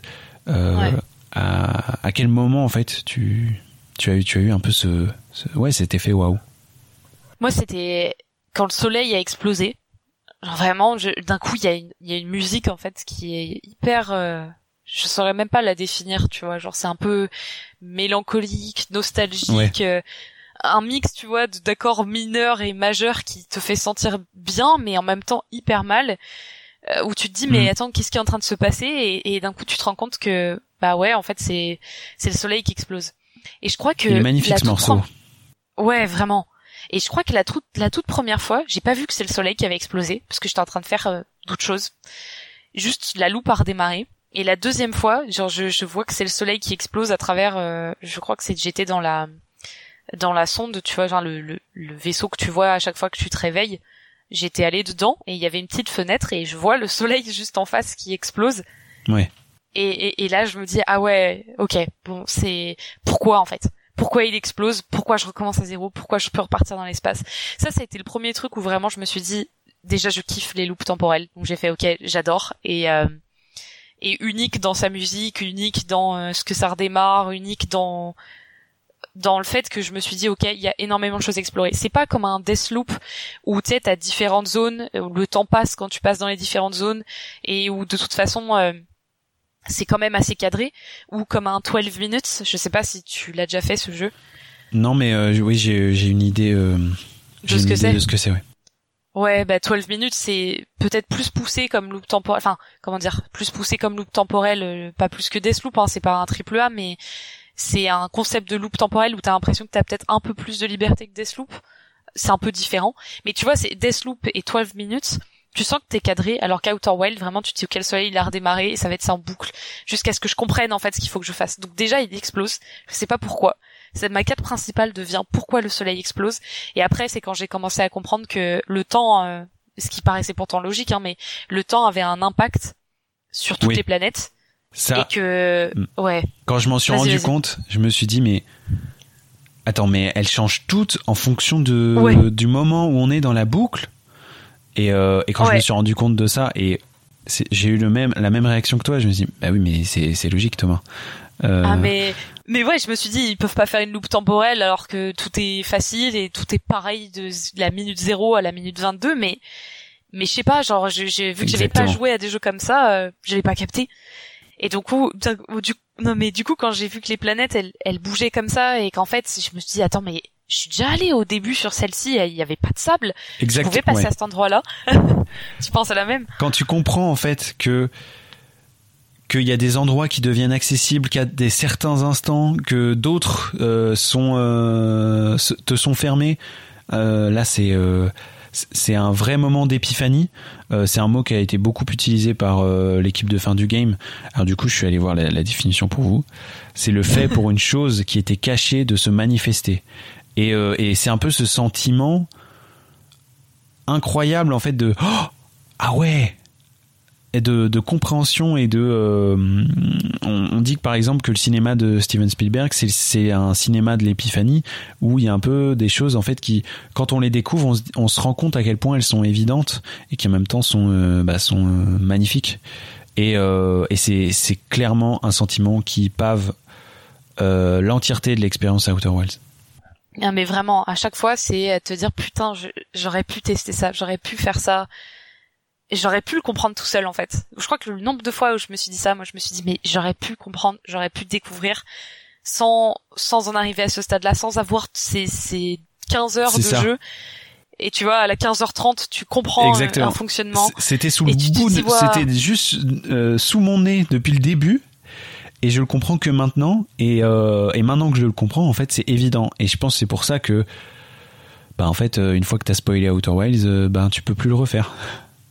Ouais, et pourtant c'est marrant parce que en vrai, on pourrait le refaire, tu vois. Genre j'y pensais la dernière fois, je me suis dit je pourrais totalement refaire le jeu en découvrant tous les endroits dans lesquels je suis potentiellement pas allé, juste en me rebaladant dans l'espace. Tu sais, il y a, y a des gens en soi qui rejouent. À... Bon, après c'est pas pareil, hein, ils rejouent à des jeux, des open world, mais parce qu'il y a plein de petits trucs cachés. Je t'avoue qu'après à Outer Wild, je me pose la question de à quel point j'ai tout exploré, quoi. Mais oui, une fois que effectivement t'as découvert tout le secret, c'est plus compliqué d'y rejouer parce que vu qu'il n'y a pas de quête secondaire, vu qu'il n'y a pas de PNJ, vu qu'il n'y a pas, enfin, il y a des PNJ mais c'est pas, ils te donnent pas de quête quoi. Une, fois que t'as vu une chose une fois, ce que tu peux faire c'est aller la revoir, mais euh, c'est-à-dire tu sais qu'elle existe quoi. Et puis une fois que tu sais comment finir le jeu, dès, dès la première loupe, tu peux le refinir en fait. Ouais c'est ça, en 5 minutes. C'est ça. Mais mais ouais, moi c'était vraiment ça, c'était de me dire ok d'accord, donc les planètes elles évoluent en fonction du temps et euh, et, euh, et en fait là il euh, y a un truc qui s'est débloqué dans mon cerveau aussi d'habitude dans les dans les jeux notamment les AAA, j'ai tout le temps besoin d'une map. Tu vois Dead Space Remake, j'utilisais constamment euh, ils appellent ça le locator en anglais, je sais pas trop comment on dit ça en français. La touche L3 non, c'est pas ça? Ouais, ouais, c'est ça. Le GPS quoi. Mais ah oui, bah ouais, voilà, tout simplement.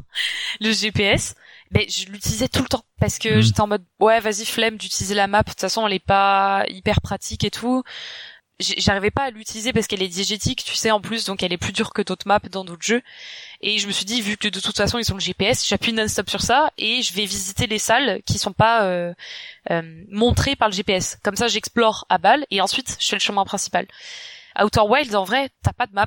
Euh, t'as pas de map. Euh, t'as à la limite un espèce de journal de bord qui retrace un petit peu tout ce que t'as vu. Euh, mais il te dit pas mot pour mot euh, exactement euh, tu as vu ça nanana ça veut dire ça nanana mm. genre mais en même temps une, map ça aurait aucun sens en fait. Parce bah, que les environnements sont en 3D mais vraiment 3D pur. C'est-à-dire que c'est c'est parce que souvent quand quand un jeu est en 3D je m'en suis vraiment rendu compte avec Armored Core en fait, tu, tu te déplaces surtout sur deux axes et il y a un troisième axe euh, c'est-à-dire que tu te déplaces euh, vers l'avant ou l'arrière et puis à droite et à gauche et puis il y a un, un axe de hauteur euh, qui qui lui en fait va pas tant bouger que ça en fait. Souvent ce qui se passe c'est que il y a y a deux axes qui vont bouger et un qui va être un peu moins sollicité. Et là en fait dans Armored Core comme dans Outer Wild, deux jeux qui ont presque rien à voir, tu utilises vraiment le la 3D parce que tu as un jetpack qui fait qu'en fait tu es tout le temps en train de te déplacer avant arrière dans les airs dans la profondeur etc et, euh, et du coup donc déjà représenter ça dans une map c'est impossible. Mais en plus euh, comme les environnements évoluent euh, au cours du temps donc ça veut dire qu'en fait il faudrait non seulement une map en 3D mais aussi ah, bah avec la dimension du temps. Donc le, le bail c'est du 4DX quoi c'est vrai que j'ai même pas pensé à ça, mais en fait, même s'ils avaient voulu le faire, en fait, ça se trouve, ils l'ont juste pas fait parce qu'ils pouvaient pas du tout le faire. Et, euh, et moi, en le regardant comme ça, je me suis dit, putain, bien joué quand même, les gars, parce que vous avez réussi à me faire, je sais pas combien il y a de planètes, mais il y a plein de planètes qui effectivement ont pas la même configuration du début à la fin. Et il faut que tu ailles dans des planètes dans un certain ordre, parce qu'au début, il y en a qui sont accessibles, à la fin, il s'en est d'autres.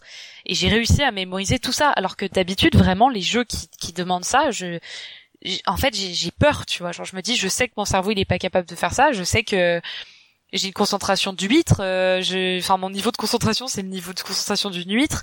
Euh, et, et, pourtant à Outer Wild vraiment j'ai c'était ouf en fait ce que le jeu a réussi à, à me faire faire. Et du coup au-delà de, de l'expérience que le jeu il proposait ce qu'il a réussi à me faire accomplir c'est ce que t'expliquais au début en parlant tu sais des mathématiques j'étais d'autant plus fière de ça quoi de me dire je me rappelle tout ça. Genre vraiment c'est c'est pas le jeu que je suis en train de jouer quoi. C'est c'est une map mentale que je me suis faite. C'est devenu un c'est trop bizarre dit comme ça mais c'est devenu un bout de ma vie quoi. La journée ça m'obsédait pour le coup. Ouais.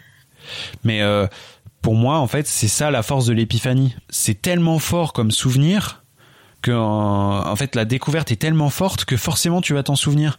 Il y a un autre jeu qui fait ça très bien et qui est très populaire c'est Dark Souls Euh, Ouais, bah C'est-à-dire ouais, que hein. quand tu découvres un, tu dis, oh, ce raccourci mène à cet endroit et en fait dans ta tête, euh, deux endroits qui étaient absolument déconnectés euh, finissent par se relier et la, la jouissance de faire un tel lien, le fait de de, de faciliter ton ton périple et et puis ce truc de ah j'ai débloqué ça et en fait du coup bah tu te souviens exactement de la de la map même plusieurs années Bah après ouais. avoir fait le jeu alors que euh, en fait t'as pas de carte et, euh, Ouais, et ça c'est fou Ça, franchement, c'est, c'est, ouais, c'est ouf. Et ça fait du bien, en fait, d'avoir des jeux comme ça, tu vois, qui procurent ce genre de, d'émotions.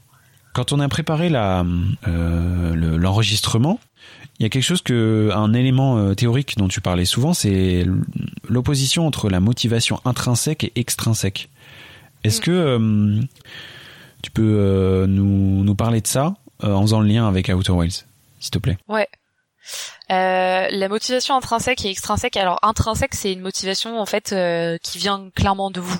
Donc par exemple, euh, je vais vouloir faire euh, de la guitare parce que euh, c'est quelque chose qui qui me plaît en fait. C'est c'est quelque chose qui qui me plaît, qui m'intéresse. J'ai envie de jouer. Je je connais des morceaux qui me font plaisir, donc j'ai envie d'y jouer. Je suis moi-même motivée et je vais le faire pour mon propre plaisir. La motivation extrinsèque, c'est par exemple un parent qui va arriver.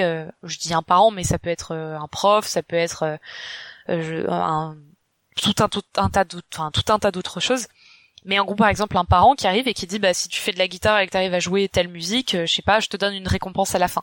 Et en gros votre motivation intrinsèque à la base qui était euh, je veux faire de la guitare parce que j'aime ça devient une motivation de je fais de la guitare parce que je gagne quelque chose à la fin.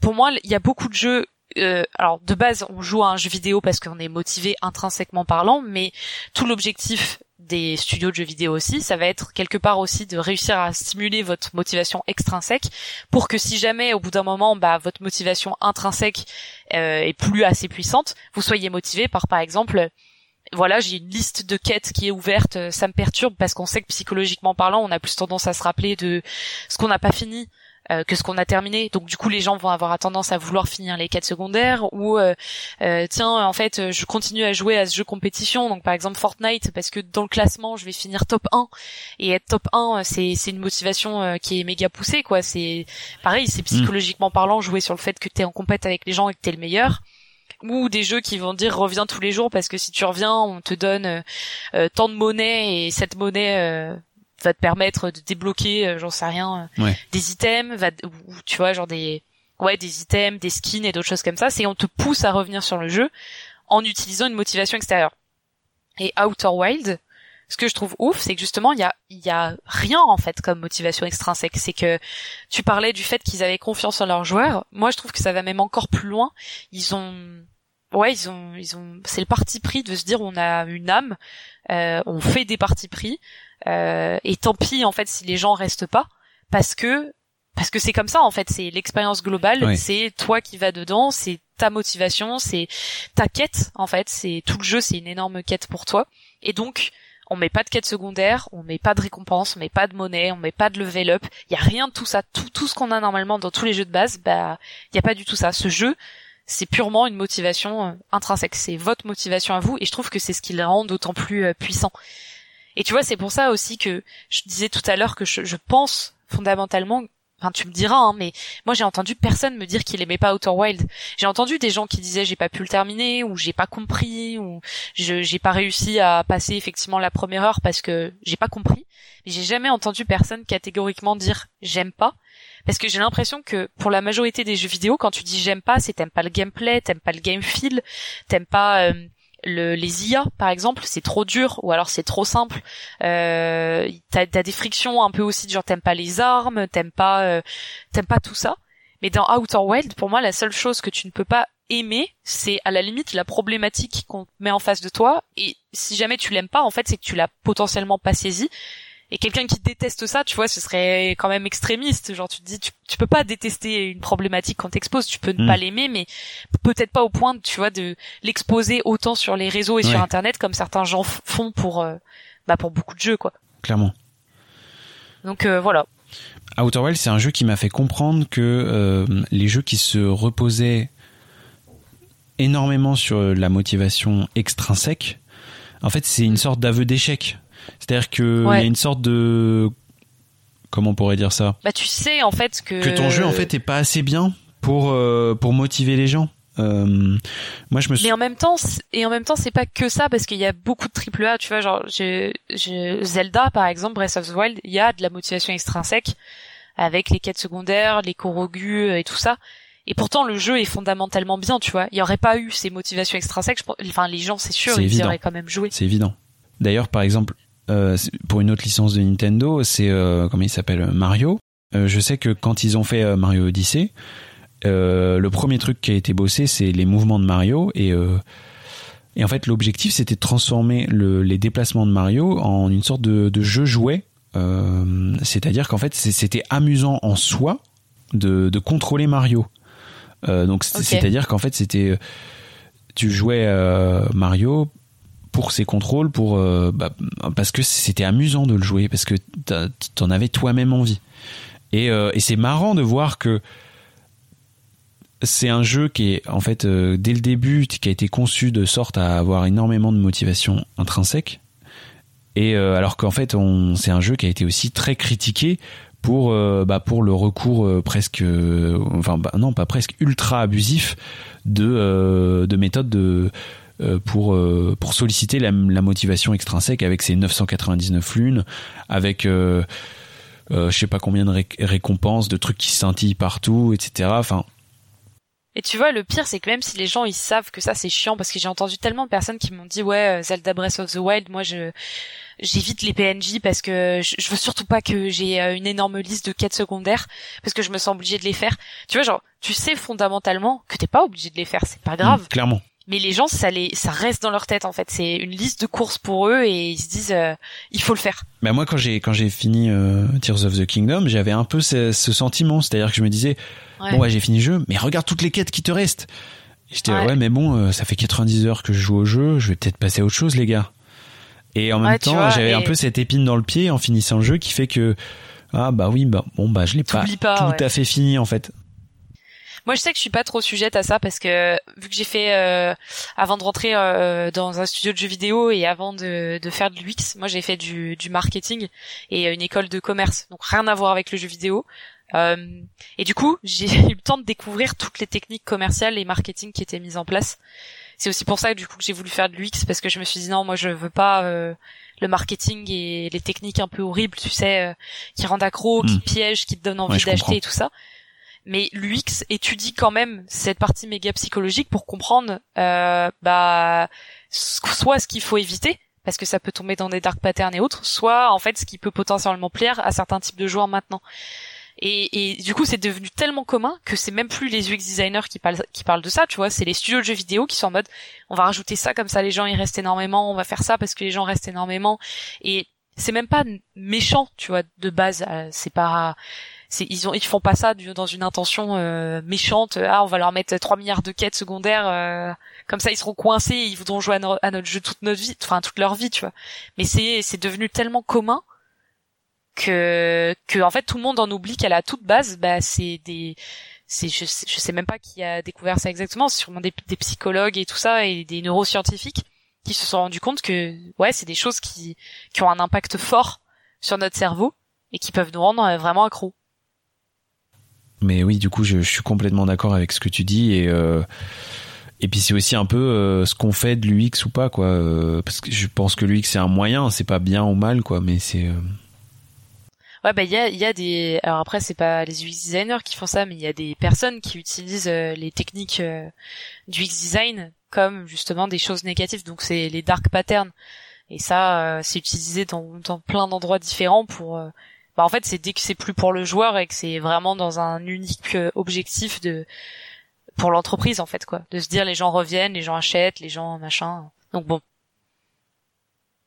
Mais ouais, Outer Wild, rien à, même pas de, de, de, motivation extrinsèque et ça je trouve ça ouf parce que tu te rends compte de à quel point ça fait du bien au cerveau d'être motivé naturellement et de pas euh, te retrouver avec des motivations comme ce que tu dis en disant bah mince j'ai fini le jeu mais il me reste encore 500 quêtes secondaires euh, faut que j'y retourne comme un peu une obligation quoi mm, clairement euh, Outer Wilds cultive euh, une vraie différence une, une, unicité dans, qui tient en fait dans sa proposition euh, qui est particulièrement subtil. À ton avis, le à quel genre en fait on pourrait, s'il peut y avoir un genre, euh, à quel genre pourrait appartenir le jeu, selon toi? Mm.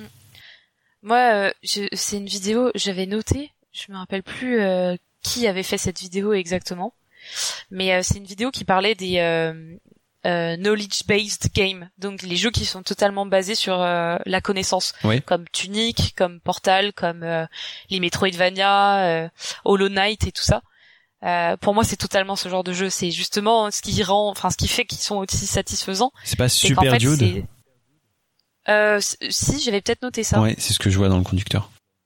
Ok, bah ouais, c'était ouais, c'était une vidéo de, de Super Dude qui racontait ça, et c'est ce qui les rend aussi ouf en fait ces jeux, c'est que encore une fois c'est c'est ta connaissance à toi qui fait qu'au fur et à mesure tu progresses, c'est pas une progression qui est écrite dans des menus, tu vois, c'est quelque chose qui est inscrit dans ta tête et tu te sens euh, grandir en même temps que tu tu évolues avec le jeu.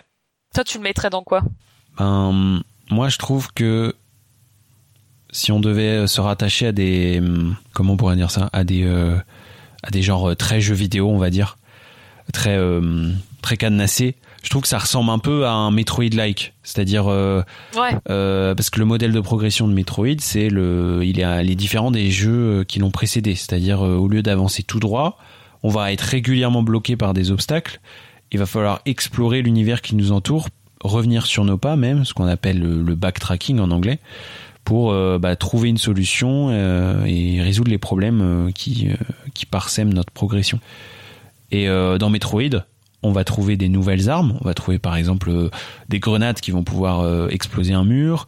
On va trouver une modification de notre combinaison qui va faire qu'on va se transformer en boule morpho, euh, qui va faire qu'on va pouvoir se, se faufiler. Et dans Outer Wilds, en fait, ce qu'on va trouver, c'est des nouvelles connaissances. Le dénuement des mécaniques d'Outer Wilds, c'est-à-dire malgré euh, la, enfin le, mode de conduite du, vaisseau, tout, ce qui est gravité, etc. Il n'y a pas énormément de verbes dans Outer Wilds.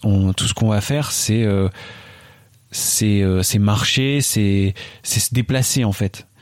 Et, au-delà de ça, donc tout, est véhiculé par des nouvelles connaissances. Donc ce qui va faire qu'on va progresser, c'est nos connaissances. C'est ce que tu disais, hein, knowledge based game.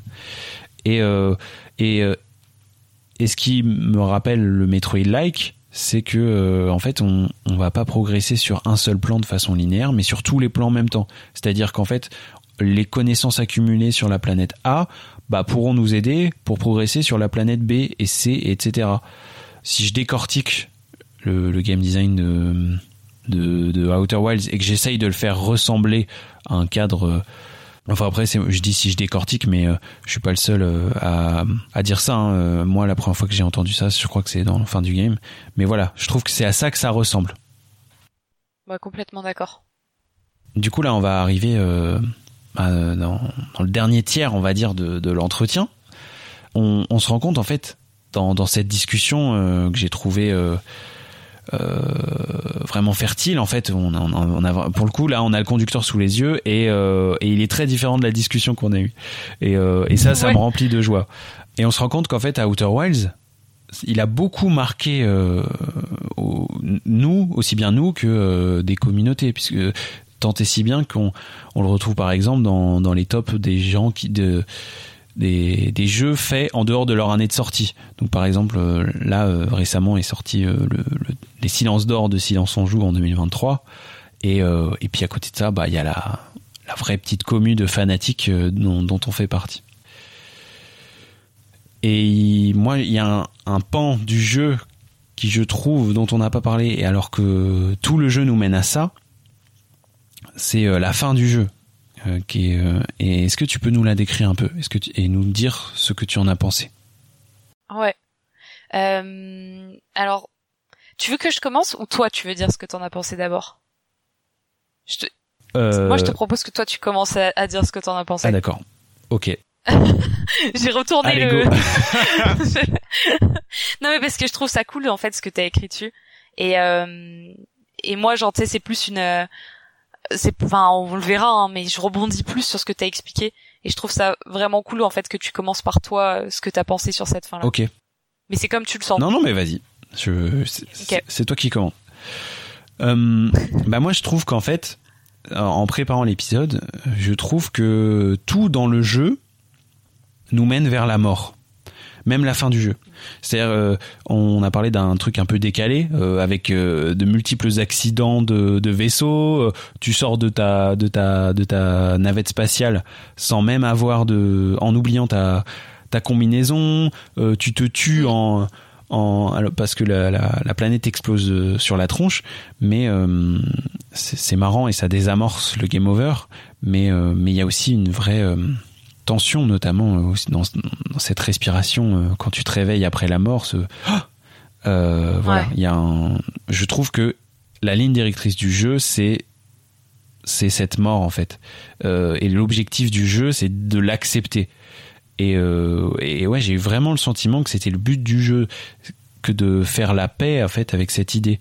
Tout comme les Nomai en fait, mm. qui se sont éteints paisiblement quand ils ont compris qu'en fait leur objectif scientifique dont les, tenants et aboutissants euh, impliquaient la l'extinction de notre espèce et la destruction du système solaire. Euh, quand ils ont compris que ce serait pas possible et, puis aussi que bah, c'était une sorte de, de dubris quoi de d'abus total euh, et de, de négation de, de notre existence en fait ils sont éteints paisiblement en profitant de la vie vraiment différemment mais ils sont pas les Nomai ils sont pas allés explorer du coup l'intrus et euh, parce que ils, avaient soif d'exploration et je crois qu'ils sont partis explorer l'intrus et l'intrus leur a explosé dessus en fait. alors de ce que j'ai compris, il y a plusieurs équipes. Euh, Il y a celle du coup qui est oui justement elle est dans l'intrus euh, et euh, bah, l'intrus en fait la, la, matière fantôme les a tués si j'ai bien compris. Il y a tous ouais. Il y a, il y a ceux de son bronze qui sont morts instantanément. Ouais. Et il y a ceux qui, qui ont créé une ville à l'intérieur de Gravité, en fait. Mais, mais je crois, il me semble que vraiment la toute fin, c'est ce qui les éteint, ce qui les a éteints complètement, c'est l'intrus. Et c'est pour ça qu'il y a de la matière fantôme de partout. Ah, c'est possible. Et que nous, ouais, et c'est pour ça que nous on a survécu parce qu'il y a un passage aussi où, quand tu vas dans Atrobois, je crois, euh, tu vois qu'en fait les Nomai ils nous ont connus et qu'on était des petits tétards. Oui, oui. Et ça je trouve ça incroyable. Et nous on a survécu. Ouais, ça c'est ouf. J'étais en mode ah mais c'est peut-être eux qui nous ont créés. Moi je pensais que c'était ça. sais. Mais euh, mais en fait nous on a survécu parce qu'on était dans l'eau et la matière fantôme mais elle ne va pas dans hmm. l'eau. Ah. Et, euh, et donc ouais c'est pour ça et genre après tu joues avec ça aussi euh, dans le DLC un petit peu. Dès que t'es dans l'eau en fait il y a pas de matière fantôme tu peux être sûr et certain. Mais effectivement, en fait, la matière fantôme, je sais pas, ça a explosé de partout. C'est pour ça que t'en retrouves sur toutes les planètes. Euh, et je me demande si notamment son bronze, elle a pas participé à, à faire un peu euh, germer tout ça. Parce que parce que elle est bizarre son bronze, tu sais, il y a un mm. peu des morceaux de son bronze aussi même sur Atrobois. Mais ouais, l'histoire c'est ça, c'est hyper triste en fait. Hein, c'est que donc ils sont tous un peu morts petit à petit, et à la fin ils sont morts à cause de l'intrus. Oui, c'est ça. Bah, déjà, en fait, il y a, y a, une colonie de Nomai en fait qui, qui va visiter notre système solaire et en fait, ils vont jamais réussir à retrouver le reste de de leur communauté et du coup, ils mais en même temps en fait cette sorte de punition et ça va les faire aussi un peu accepter leur sort et euh, et puis aussi se rendre compte que c'était une quête un peu euh, vaine et, ouais, clairement, et, hein. et en fait c'est un on, on, a le même mouvement philosophique euh, nous en tant que joueurs dans Outer Wilds mm. c'est-à-dire qu'on relativise notre taille en tant en tant qu'espèce notre impact et, et moi c'est un, un jeu qui a fait le tour de force de me faire accepter cela euh, c'est-à-dire que euh, bah, que bah, qu'on allait tous mourir, moi y compris, et que euh, bah, mon existence c'était qu'un petit grain de sable quoi. Moi, ça m'a fait exactement pareil. après, c'est, enfin, je voulais que t'expliques toi d'abord comment tu l'as vécu pour ensuite rebondir parce que moi, c'est plus, j'aurais pas pu la résumer comme toi tu l'as résumé. Et je trouve que la manière dont t'en parles, c'est, c'est hyper beau. Et c'est aussi ce que j'ai ressenti après, enfin, un peu plus longtemps après au tout début, j'ai pas compris moi le, ce qui s'est passé en fait. Euh, je, je, je, me suis dit attends mais qu'est-ce qui se passe? Je me retrouve dans l'œil de l'univers. Euh, puis d'un coup il y a un c'est pas vraiment un flashback mais tu te retrouves dans Atrobois, mais Atrobois version un peu dark. Euh, au fur et à mesure, il y a tes amis qui te rejoignent. Mm. Et il faut que tu revois, tu revois le poisson, tu revois des bouts en fait de ce que t'as vécu. Et en fait, c'est la fin. Et donc moi, si tu veux, j'ai ressenti une espèce de grosse. Je, en fait, j'ai du mal à mettre les mots. Ouais, c'est ça, c'est genre un espèce de délire de tout ce qui vient de se passer et de tu comprends que c'est la fin mais en même temps tu sais pas pourquoi et et d'un coup la boucle temporelle recommence et en fait j'étais triste parce que j'étais en mode mais euh, En fait, je- enfin pardon, vas-y. Ouais, vas-y. non, non, vas-y toi. non mais c'était c'est en plus je me rappelle plus comment ça se termine t'as le générique tu reviens sur le, le menu mais en fait tu peux relancer le jeu c'est ça? En fait, ce que tu comprends que euh, qu'en fait, ce qui a lancé la boucle temporelle, parce que c'est pour ça aussi que viennent les Nomai, c'est que leur objectif c'est de remonter le temps et que pour remonter le temps, ils veulent faire exploser le soleil. Et en fait, ils y arrivent pas. Et, euh, et en fait, ce qui se passe, c'est que euh, ben, ton univers est arrivé à, euh, À à sa, ouais, c'est ça, exactement, à sa date de péremption, j'allais dire. Et, euh, et en fait, c'est ça qui fait qu'ils, parce que ils avaient toutes euh, les installations pour remonter le temps, il leur fallait juste l'énergie. Et euh, l'explosion constante du, du soleil fait que, ben, tu, euh, tu remontes dans le temps en fait. Et à chaque fois, l'univers se reboot 22 minutes euh, avant, euh, 22 ou 23, je sais plus, euh, avant son, son explosion. Finalement, pendant tout, tout au long du jeu, tu, tu commences à découvrir les tenants et aboutissants de, toute cette histoire. Tu, tu, te fais aussi un peu toute une montagne. Tu, tu te crées des attentes un peu sur cette raison. Et, et à la fin du jeu, tu comprends que bah, c'est juste que le, le, ton univers est arrivé euh, à sa fin. Et il y a quelque chose de profondément tragique là-dedans. Et tu revis une sorte de mi-flashback, mi-délire avant cette fin du monde. Euh, où en fait tu vois tes amis qui font de la musique et petit à petit en fait tu, tu réunis euh, ce- ce- cette sorte d'orchestre et en fait tu, tu te rends compte qu'ils font la, la la chanson de de, de, de Outer Wilds quoi, quoi. Le, le thème et euh, et en fait je trouve que malgré ce côté tragique c'est-à-dire la destruction de l'univers en fait c'est un jeu qui célèbre la vie plus que la mort et, euh, et moi, je l'ai trouvé ultra joyeuse en fait cette fin. C'est-à-dire que je- j'ai vraiment accueilli ça de, de façon euh, optimiste et euh, c'est-à-dire que tu te rends compte de la vanité de l'existence, mais qu'en même Ouais. temps, c'est quelque chose qui vaut grave le coup, ne serait-ce que pour jouer à Outer Wilds. Et et euh, et, et je sais pas, moi, c'est un jeu que j'ai trouvé. Enfin, cette fin, elle a un souffle que je trouve incroyable. Et, et c'est rare dans la production de jeux vidéo, nous qui travaillons là-dedans. C'est c'est rare que euh, on apporte autant de soins euh, aux fins de jeu. Souvent, en fait, les jeux se bouclent un peu rapidement, en fait. Et, euh, Ouais, et là, il y a un vrai soin qui est apporté là-dessus. Et moi, je me souviendrai toujours de cette fin euh, pour ça, parce que même d'un point de vue gameplay, il y a eu un avant et un après pour moi à Outer Wilds, mais il y a eu aussi un avant et un après philosophique. Et, euh, et voilà, c'est quelque chose qui m'a euh, ouais, ce dernier moment de communion qui m'a vraiment marqué quoi. Ah mais moi aussi, genre tu vois, il y a vraiment eu ce moment euh, philosophique et c'est juste que je pense que j'ai eu beaucoup plus de mal à mettre des mots dessus euh, parce que moi j'ai un rapport avec la mort qui est qui est compliqué. Tu vois, genre j'ai je pense que vraiment l'une de mes plus grosses peurs c'est c'est pas moi mourir mais c'est de voir un proche mourir. Oui. Euh, et du coup, euh, ouais, cette fin, je pense qu'elle m'a un peu remué en me rappelant des trucs et, et euh, tu sais, en me disant, bah la fin de l'univers, c'est clair, on en a besoin, mais je viens de vivre tout ça pour ça et les gens le savent pas forcément qu'ils vont mourir, tu vois, dans le jeu. Moi, je le sais que c'est la fin et tu vois, genre, c'est un espèce de truc de. En plus, il y a que toi qui sais Ouais. et les autres ils savent pas et, et je pense que je suis restée bloquée là-dessus, tu Non, vois, en oui, me je suis disant. Tu vois, genre, euh, ok, je, je comprends que ce soit la fin et je trouve ça cool de devoir l'accepter et tout, mais mais j'ai l'impression de pas avoir fini, tu sais, mon Mhm. devoir d'aller. Et puis en soi, tu Et- vois, en en parlant, je me dis mon peuple, il a pas besoin de le savoir, il vaut mieux pas qu'il le sache, tu vois. Ils ont un fardeau moins lourd que que celui de mon personnage principal, mais euh, mais tu vois, il y a eu un peu ce truc qui m'a remué en mode, euh, je suis d'accord. je comprends et j'accepte, et la fin, elle est elle est ouf, et en même temps, c'est dur. Il y a ce truc doux amer en fait où toi tu sais Ouais. et t'aimerais les prévenir, mais le truc c'est que même si tu les préviens, prévenais, euh, bah en fait euh, à la limite il y aurait une nouvelle boucle et parce qu'ils oublient en fait eux. Parce que en Ouais. gros ce qui se passe c'est que si je me souviens bien c'est qu'au début du jeu tu interagis avec une sorte de statue un peu bizarre, t'es une sorte d'élu en fait et Ouais. euh, qui fait que toi tu vas te souvenir. Exactement, elle, elle, elle mémorise en fait. euh, en fait, c'est hyper compliqué à expliquer. Je vais tenter, mais au pire tu cutteras si jamais c'est pas c'est pas clair. Mais euh, je vais tenter d'expliquer. Mais en fait, c'est effectivement les nomai. Donc c'est ce que c'est ce que t'expliquais Thomas. euh, euh, ils ont voulu stocker euh, de l'énergie pour pouvoir euh, être capable de, de remonter le temps. Ils voulaient faire exploser le soleil justement pour euh, bah enfin faire exploser le soleil permettrait d'avoir cette énergie qui remonterait le temps. Et en fait, ce qu'ils avaient prévu de faire, c'est que à chaque fois que la loupe redémarrait, enfin même un peu avant que la loupe redémarre, tous les souvenirs étaient stockés dans des masques Nomai. Et donc il y avait genre peut-être cinq élus Nomai ou un truc comme ça. Je sais pas exactement le nombre, je dis un peu au pif, mais il y avait plusieurs masques euh, qui eux stockaient justement la mémoire des différents Nomai, qui eux seraient au courant de ok on est dans une loupe temporelle et qui seraient capables d'arrêter la loupe au bout d'un moment dès qu'ils auraient trouvé enfin euh, les codes qui enfin non l'emplacement de l'œil de l'univers c'est ça. Hmm. Ils avaient besoin de la source du soleil pour que ça explose et que ça fasse projeter la, la sonde, qui elle allait chercher et sonder l'univers entier en fait.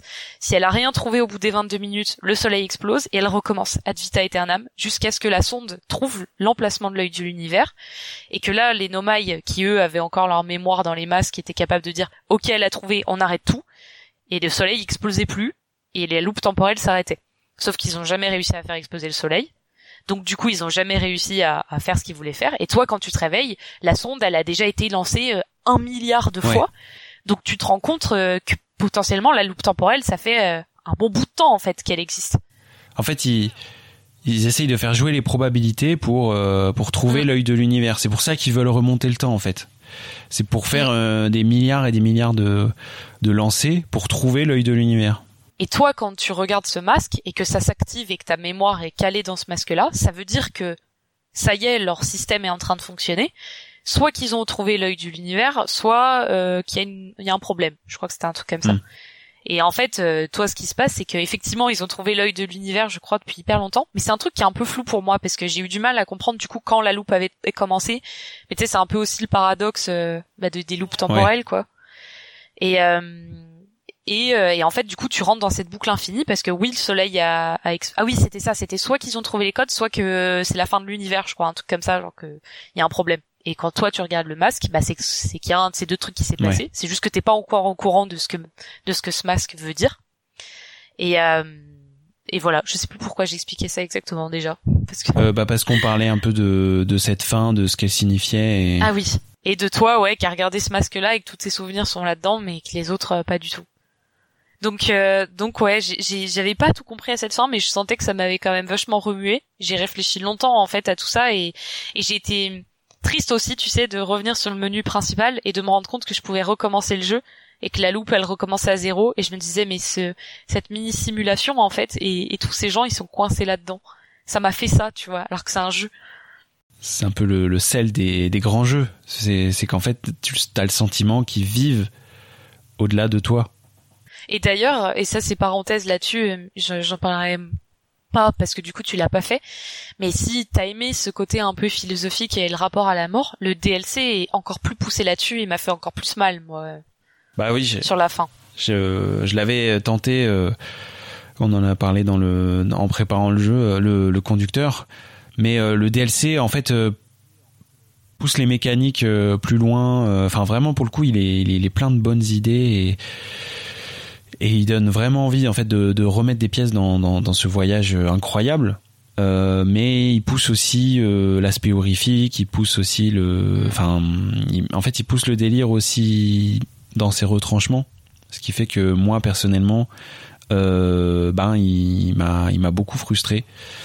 Ouais, puis il est difficile. Ah ouais. Moi, il m'a frustré aussi. très dur. Il y a, il y a des passages euh, honnêtement hyper difficiles où là, pour le coup, ne pas avoir de map, euh, ne pas avoir de lumière, euh, ne pas savoir où est exactement l'ennemi.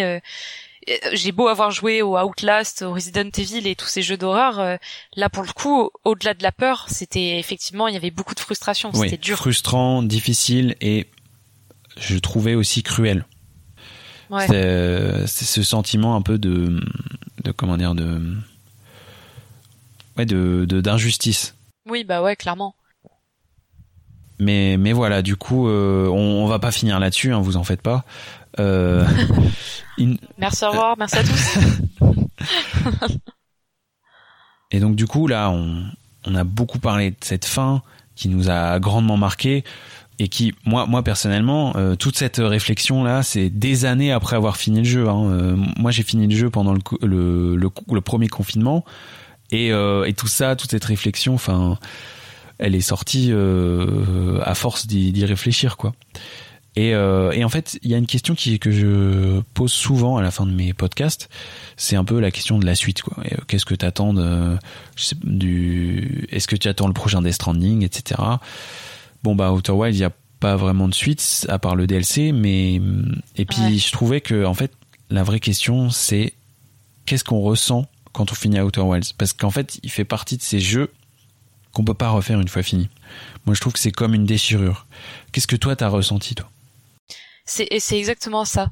Ouais, c'est exactement ça. C'est un. Honnêtement, même aujourd'hui, en en parlant, euh, c'est trop bizarre. Genre, euh, je, sais que j'ai fini, par exemple, Red Dead Redemption 2 euh, il y a un moment, et j'ai été triste de le finir parce que la fin, elle est, elle est un peu, enfin la fin.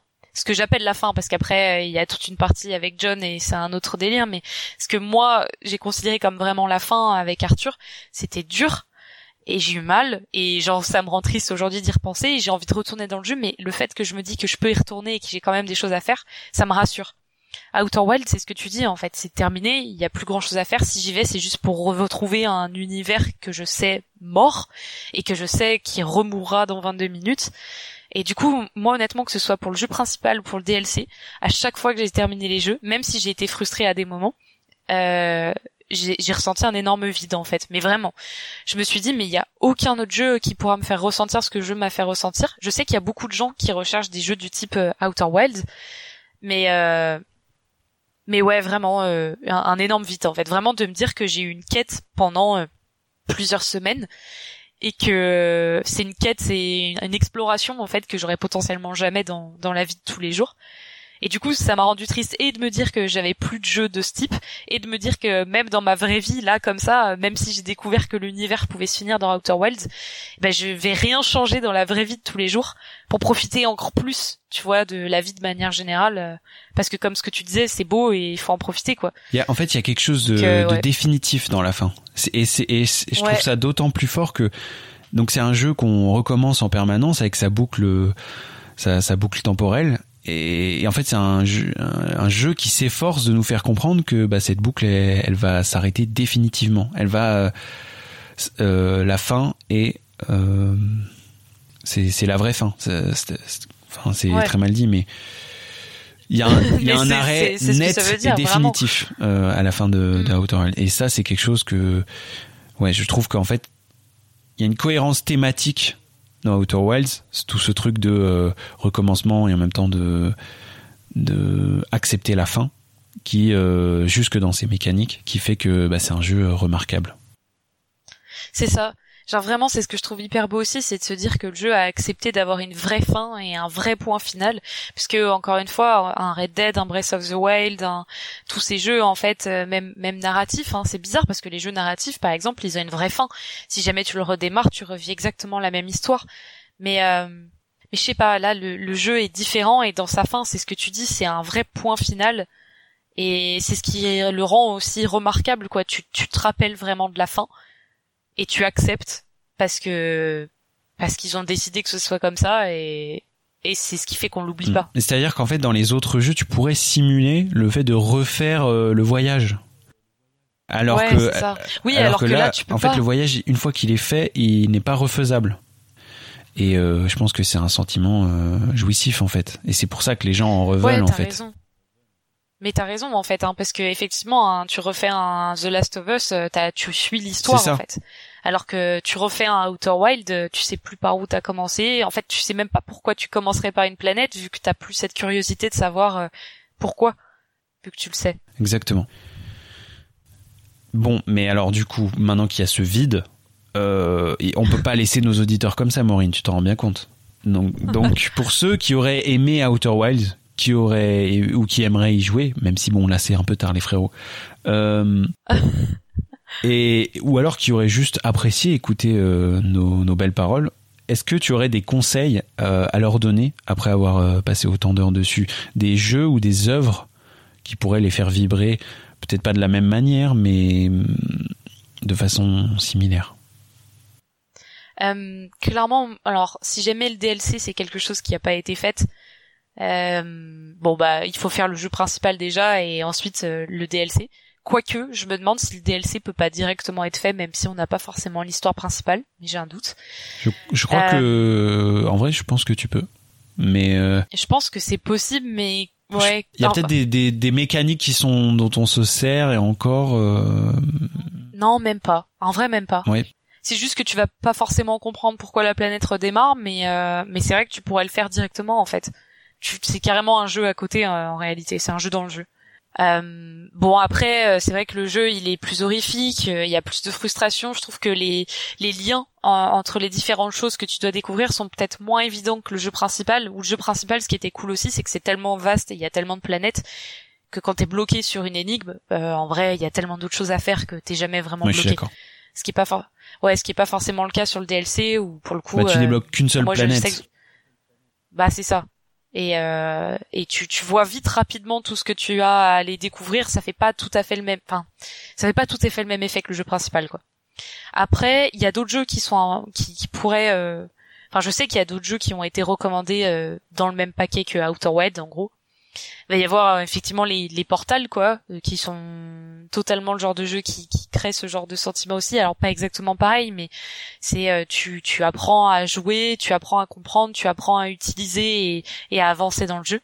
Il y a Tunic Tunic, qui est pour le coup un jeu euh, un peu similaire dans la manière d'aborder le jeu vidéo, c'est-à-dire euh, le mec qui a créé euh, ce jeu-là, je crois que de ce que j'avais vu, c'est qu'il était nostalgique des petits bouclettes, tu sais, des livrets qu'on avait dans nos jeux quand on était plus jeune et des manuels en fait et qui s'est dit bah j'ai envie de refaire ressentir ça euh, aux gens de manière générale en proposant un jeu où le langage et tout ce qui se passe dans le jeu c'est incompréhensible et il faut que tu récupères des petites pages de manuels pour comprendre comment arriver à la fin et traduire aussi. Et donc euh, j'y ai pas joué. J'ai regardé une vidéo de Great Review et pareil j'ai regardé euh... tu as pas joué toi non, mais euh, il est sur ma liste de 2024 Ouais, bah et j'ai regardé mon mec qui jouait aussi et honnêtement euh, c'est ouf quoi parce qu'en vrai tu t'écris des notes euh, à côté. Euh, encore une fois, tu t'investis beaucoup plus que que juste jouer le jeu directement. Ça impacte ta vie aussi extérieure. Et après peut-être euh, Obradine. Alors je sais plus comment il s'appelle exactement. Il y a Obradine dedans. c'est le jeu de Lucas Pope. Bah, c'est Return of the Obradine. Ouais. Et donc j'y ai pas joué celui-là, mais il est dans ma liste et toutes les recommandations enfin tous les gens qui ont joué à ce jeu-là me l'ont recommandé très clairement en me disant que rien que pour la DA déjà il est complètement différent et et je pense que il a l'air incroyable. Viewfinder aussi. Viewfinder, je sais pas si, si tu vois, si tu dois voir lequel c'est. Euh, oui, c'est le hum, avec les photos, c'est ça? Où en fait euh, tu dois jouer avec la perspective et tout? Exactement. Et donc pareil, c'est pas du tout le même style que Outer Wild, mais je trouve que quelque part il peut être réuni avec ce, ce jeu-là, enfin dans sa différence quoi. Mm. Non mais je suis entièrement d'accord. Euh, et puis à ce côté, euh, en fait il y a ce côté dans tous ces jeux, c'est des jeux d'épiphanie en fait, où t'es en Ouais, où tu as ce, cet effet de waouh, j'ai découvert quelque chose et, euh, et en fait c'était une évidence. Moi, en fait, ce que je conseillerais, c'est deux jeux différents. C'est Majora's Mask, qui est un peu le, le daron des, bah euh, des, des, boucles temporelles, et euh, The Witness, qui est un peu euh, le l'autre daron de l'épiphanie. The Witness, je crois que attends, je l'ai, je vois pas le. C'est le jeu de puzzle en donc en 3D, enfin en vue à la première personne, ah, et, et, en fait il y a aucun tuto. Okay. Et en fait tu comprends tout en faisant les puzzles. Et, c'est c'est c'est vraiment incroyable. C'est un c'est c'est une leçon de game design. C'est par le, le réalisateur de Bread. Ok, ça manque ce genre de jeu. Après, encore une fois, je sais pas si c'est parce qu'on est un type de joueur particulier euh, qui recherchons euh, que ça, et ça se trouve il y en a plein d'autres, ils y voient pas du tout l'intérêt, tu vois. Enfin, ils voient pas du tout l'intérêt de ces jeux-là, mais je trouve que c'est des jeux qui ont une vraie âme et des mmh, vrais partis pris. Et c'est c'est beau, quoi, tu vois. Et un autre jeu qui joue aussi avec la, la boucle temporelle, c'est euh, Returnal. D'une façon très différente. Ok, je connais pas celui-ci. C'est une exclusivité PS5. Ah, plus maintenant, je crois qu'il est sur PC aujourd'hui. Et euh, bah, si ton PC est une machine de guerre et que t'aimes les les rogues à base de de shoot et de euh, et de et de boucles temporelles. Après, c'est très différent de Outer Wilds. Ah, mais j'en ai entendu parler de celui-ci en fait. Après, c'est le côté euh, roguelike qui, euh, moi, m'effraie un peu plus. Hmm. Après, c'est un roguelike triple A, mais qui est fait euh, pour qu'il soit joué comme un d'un seul tenant. Tu vois ce que je veux dire? C'est pas comme Hades où euh, tu peux le faire à l'infini. C'est-à-dire qu'une fois que tu l'as une fois que fini Returnal, t'as aucun intérêt à le reprendre. Mais euh, là, c'est plus parce que euh, moi j'adore ce jeu et que dès que je peux en parler, j'en parle. Mais ça, à, la différence de Majora's Mask et de The Witness, ça n'a pas autant de, de liens. Et, et au-delà de ça, je vous conseille personnellement le documentaire de No Clip sur Outer Wilds euh, qui est juste magnifique et notamment euh, sur la, la, composition des, des de l'OST de de Outer Wild dont on n'a pas assez parlé je trouve. Euh, ouais, clairement, euh, mais parce que on peut pas le chanter. Non, on peut pas le chanter. Ou alors c'est gênant. non, on va pas faire ça. On va pas faire ça pour le bien des oreilles de tout le monde. Euh... mais et c'est surtout que ça serait pas respecter le travail des, des personnes qui se sont occupées de la musique, enfin de la personne qui s'est occupée des musiques d'Outer Wild. C'est Andrew Praloff. Je sais pas si c'est dit comme ça. Désolé euh, pour lui. Mais en tout cas, euh, moi, moi c'est l'OST que j'ai le plus écouté. Moi aussi. Parce qu'en fait, elle euh, me ramène instantanément au souvenir du jeu. Ouais. Bah, bah, par exemple, la, musique de, de la station solaire. c'est c'est moi j'ai l'impression d'être devant le soleil et de tourner autour de lui ah bah ouais mais je trouve ça magnifique moi c'est la musique de fin vraiment genre du soleil ça à chaque fois que je l'entends ça me fait un effet vraiment ouf et mais dans le DLC aussi il y a il y a une musique qui revient très souvent et en fait c'est tout le temps la même musique mais qui est un peu déformée en fonction des différents contextes ce qui fait que tu as tout le temps le même euh, le même rythme en fait le la même le même type de mélodie qui revient avec les mêmes notes mais euh, d'une manière un peu différente et euh, et je l'ai beaucoup chanté la musique du DLC aussi. Je sais que des fois je travaillais et, je chantais, je, la, je la, je la mais. Ouais. Parce que vraiment, elle était, elle était ouf quoi. Non mais oui, c'est c'est incroyable. Donc voilà, on vous conseille le documentaire de nos clips. Tu l'as vu mm. toi? Ouais, je l'ai vu. Et euh, je l'ai vu quand euh, j'étais à l'aéroport pour le coup pour rentrer chez moi et mon avion était en retard, donc j'ai eu le temps de tout regarder et j'ai trouvé ça hyper cool. Mais ils ont fait euh, d'ailleurs quand ils faisaient des espèces de rewind, ils remettaient des extraits de, de Outer Wild euh, et je trouvais ça trop cool. Ah ouais. Ouais, mais c'est ils sont super forts sur le clip. Ouais. En définitive, on l'a dit, Outer Wild, c'est un jeu marquant. Mais euh, mais comment en une phrase tu pourrais tu pourrais montrer qu'il a enfin selon moi en tout cas, il atteint le stade de c'est une œuvre qu'on devrait envoyer dans l'espace si, les aliens nous trouvent ils nous, ils nous comprendraient mieux en jouant à ce jeu quoi oh. honnêtement je sais pas tu me poses une colle hein. parce que c'est tellement euh, c'est tellement euh, une dinguerie ce jeu que je sais même pas si tu vois si on l'envoyait aux aliens est-ce que concrètement ils nous comprendraient plus en regardant ça quoi ils se diraient mais c'est qui les Nomailles ouais c'est nous les Nomailles ou quoi? Ah non, mais ce jeu est, ouf. Et je pense qu'en fait aussi tout le monde ne peut pas, c'est ce que tu disais tout à l'heure, tu vois, tout le monde ne peut pas forcément le comprendre ou tout le monde ne peut pas forcément euh, euh, s'y attacher. Parce que je pense que, je dis peut-être n'importe quoi aussi, mais je me demande s'il faut pas, enfin, faut pas avoir vécu des choses ou ressenti des choses ou, tu vois, genre avoir une espèce d'ouverture d'esprit à ce type de jeu-là euh, que tout le monde n'a pas forcément. Ah, je suis d'accord. Bah, c'est pas un triple A quoi. C'est il y a un côté euh, j'aime pas trop cette expression mais jeu d'auteur. C'est-à-dire il y, a une vision derrière il y a une il y a c'est plus que du divertissement. Après je sens dénigrer le divertissement mais c'est-à-dire que ah mais c'est pas considéré comme un jeu vidéo entre guillemets à Outer Wild aussi hein. moi je pense par, par, exemple je pense qu'on pourrait euh, exposer Outer Wilds on pourrait le, mettre dans un musée et, laisser des gens profiter de la simulation et même aller jusqu'au bout pour avoir cette, révélation euh, magnifique, je trouve. Moi, j'aimerais trop que tout le monde y joue et en même temps, tu vois, je me dis que ce qui fait l'essence même de ce jeu, c'est qu'il n'est pas accessible à tout le monde et je trouve ça un peu cool.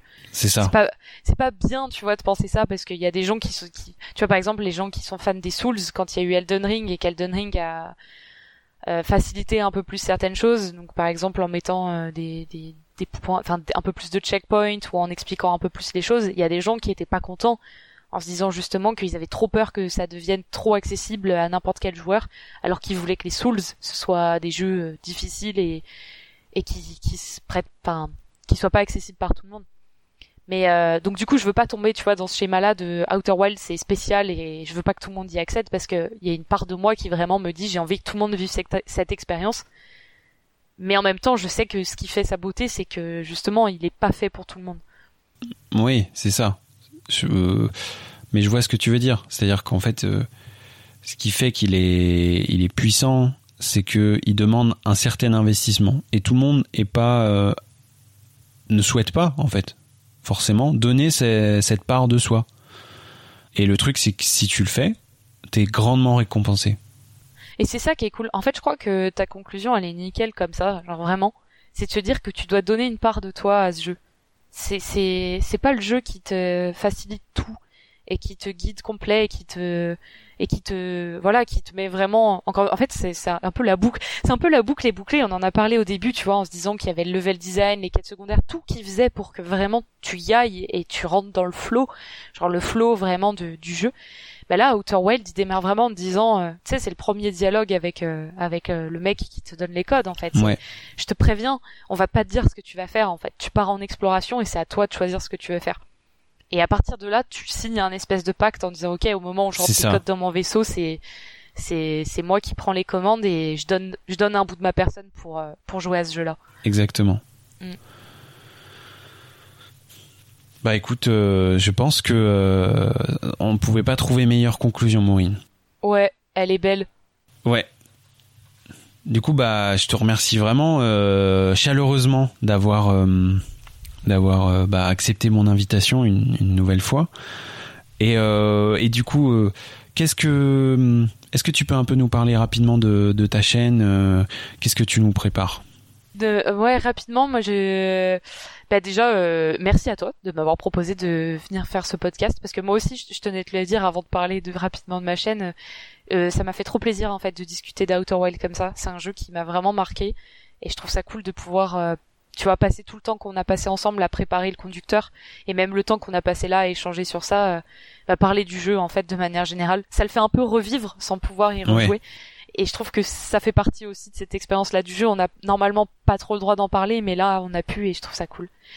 Et, euh, et sur ma chaîne, bah, du coup, l'objectif de ma chaîne, c'est de parler de l'UX design et l'expérience des jeux vidéo de manière générale, parce que c'est quelque chose qui est trop peu raconté aujourd'hui. Il y a beaucoup de chaînes qui parlent euh, des jeux vidéo de manière globale, de, de des analyses, des critiques, mais je trouve qu'il y a encore trop peu de chaînes qui existent pour vraiment parler de l'essence même des jeux, comment ils sont faits, euh, sont, quelle est la réalité des studios de jeux vidéo. Et donc euh, là en ce moment, ce que je suis en train de préparer, c'est une vidéo qui va parler bah, justement des tutoriels en fait, des tutoriels et des onboard, enfin tutoriels onboarding dans les jeux vidéo. Euh, Trop bien. Moi j'adore les débuts de jeu. Ouais, euh, c'est un truc qui me fascine. Moi aussi, je trouve ça ouf et il y a tellement de choses à expliquer parce qu'il y a plein de manières différentes en fait de démarrer un jeu.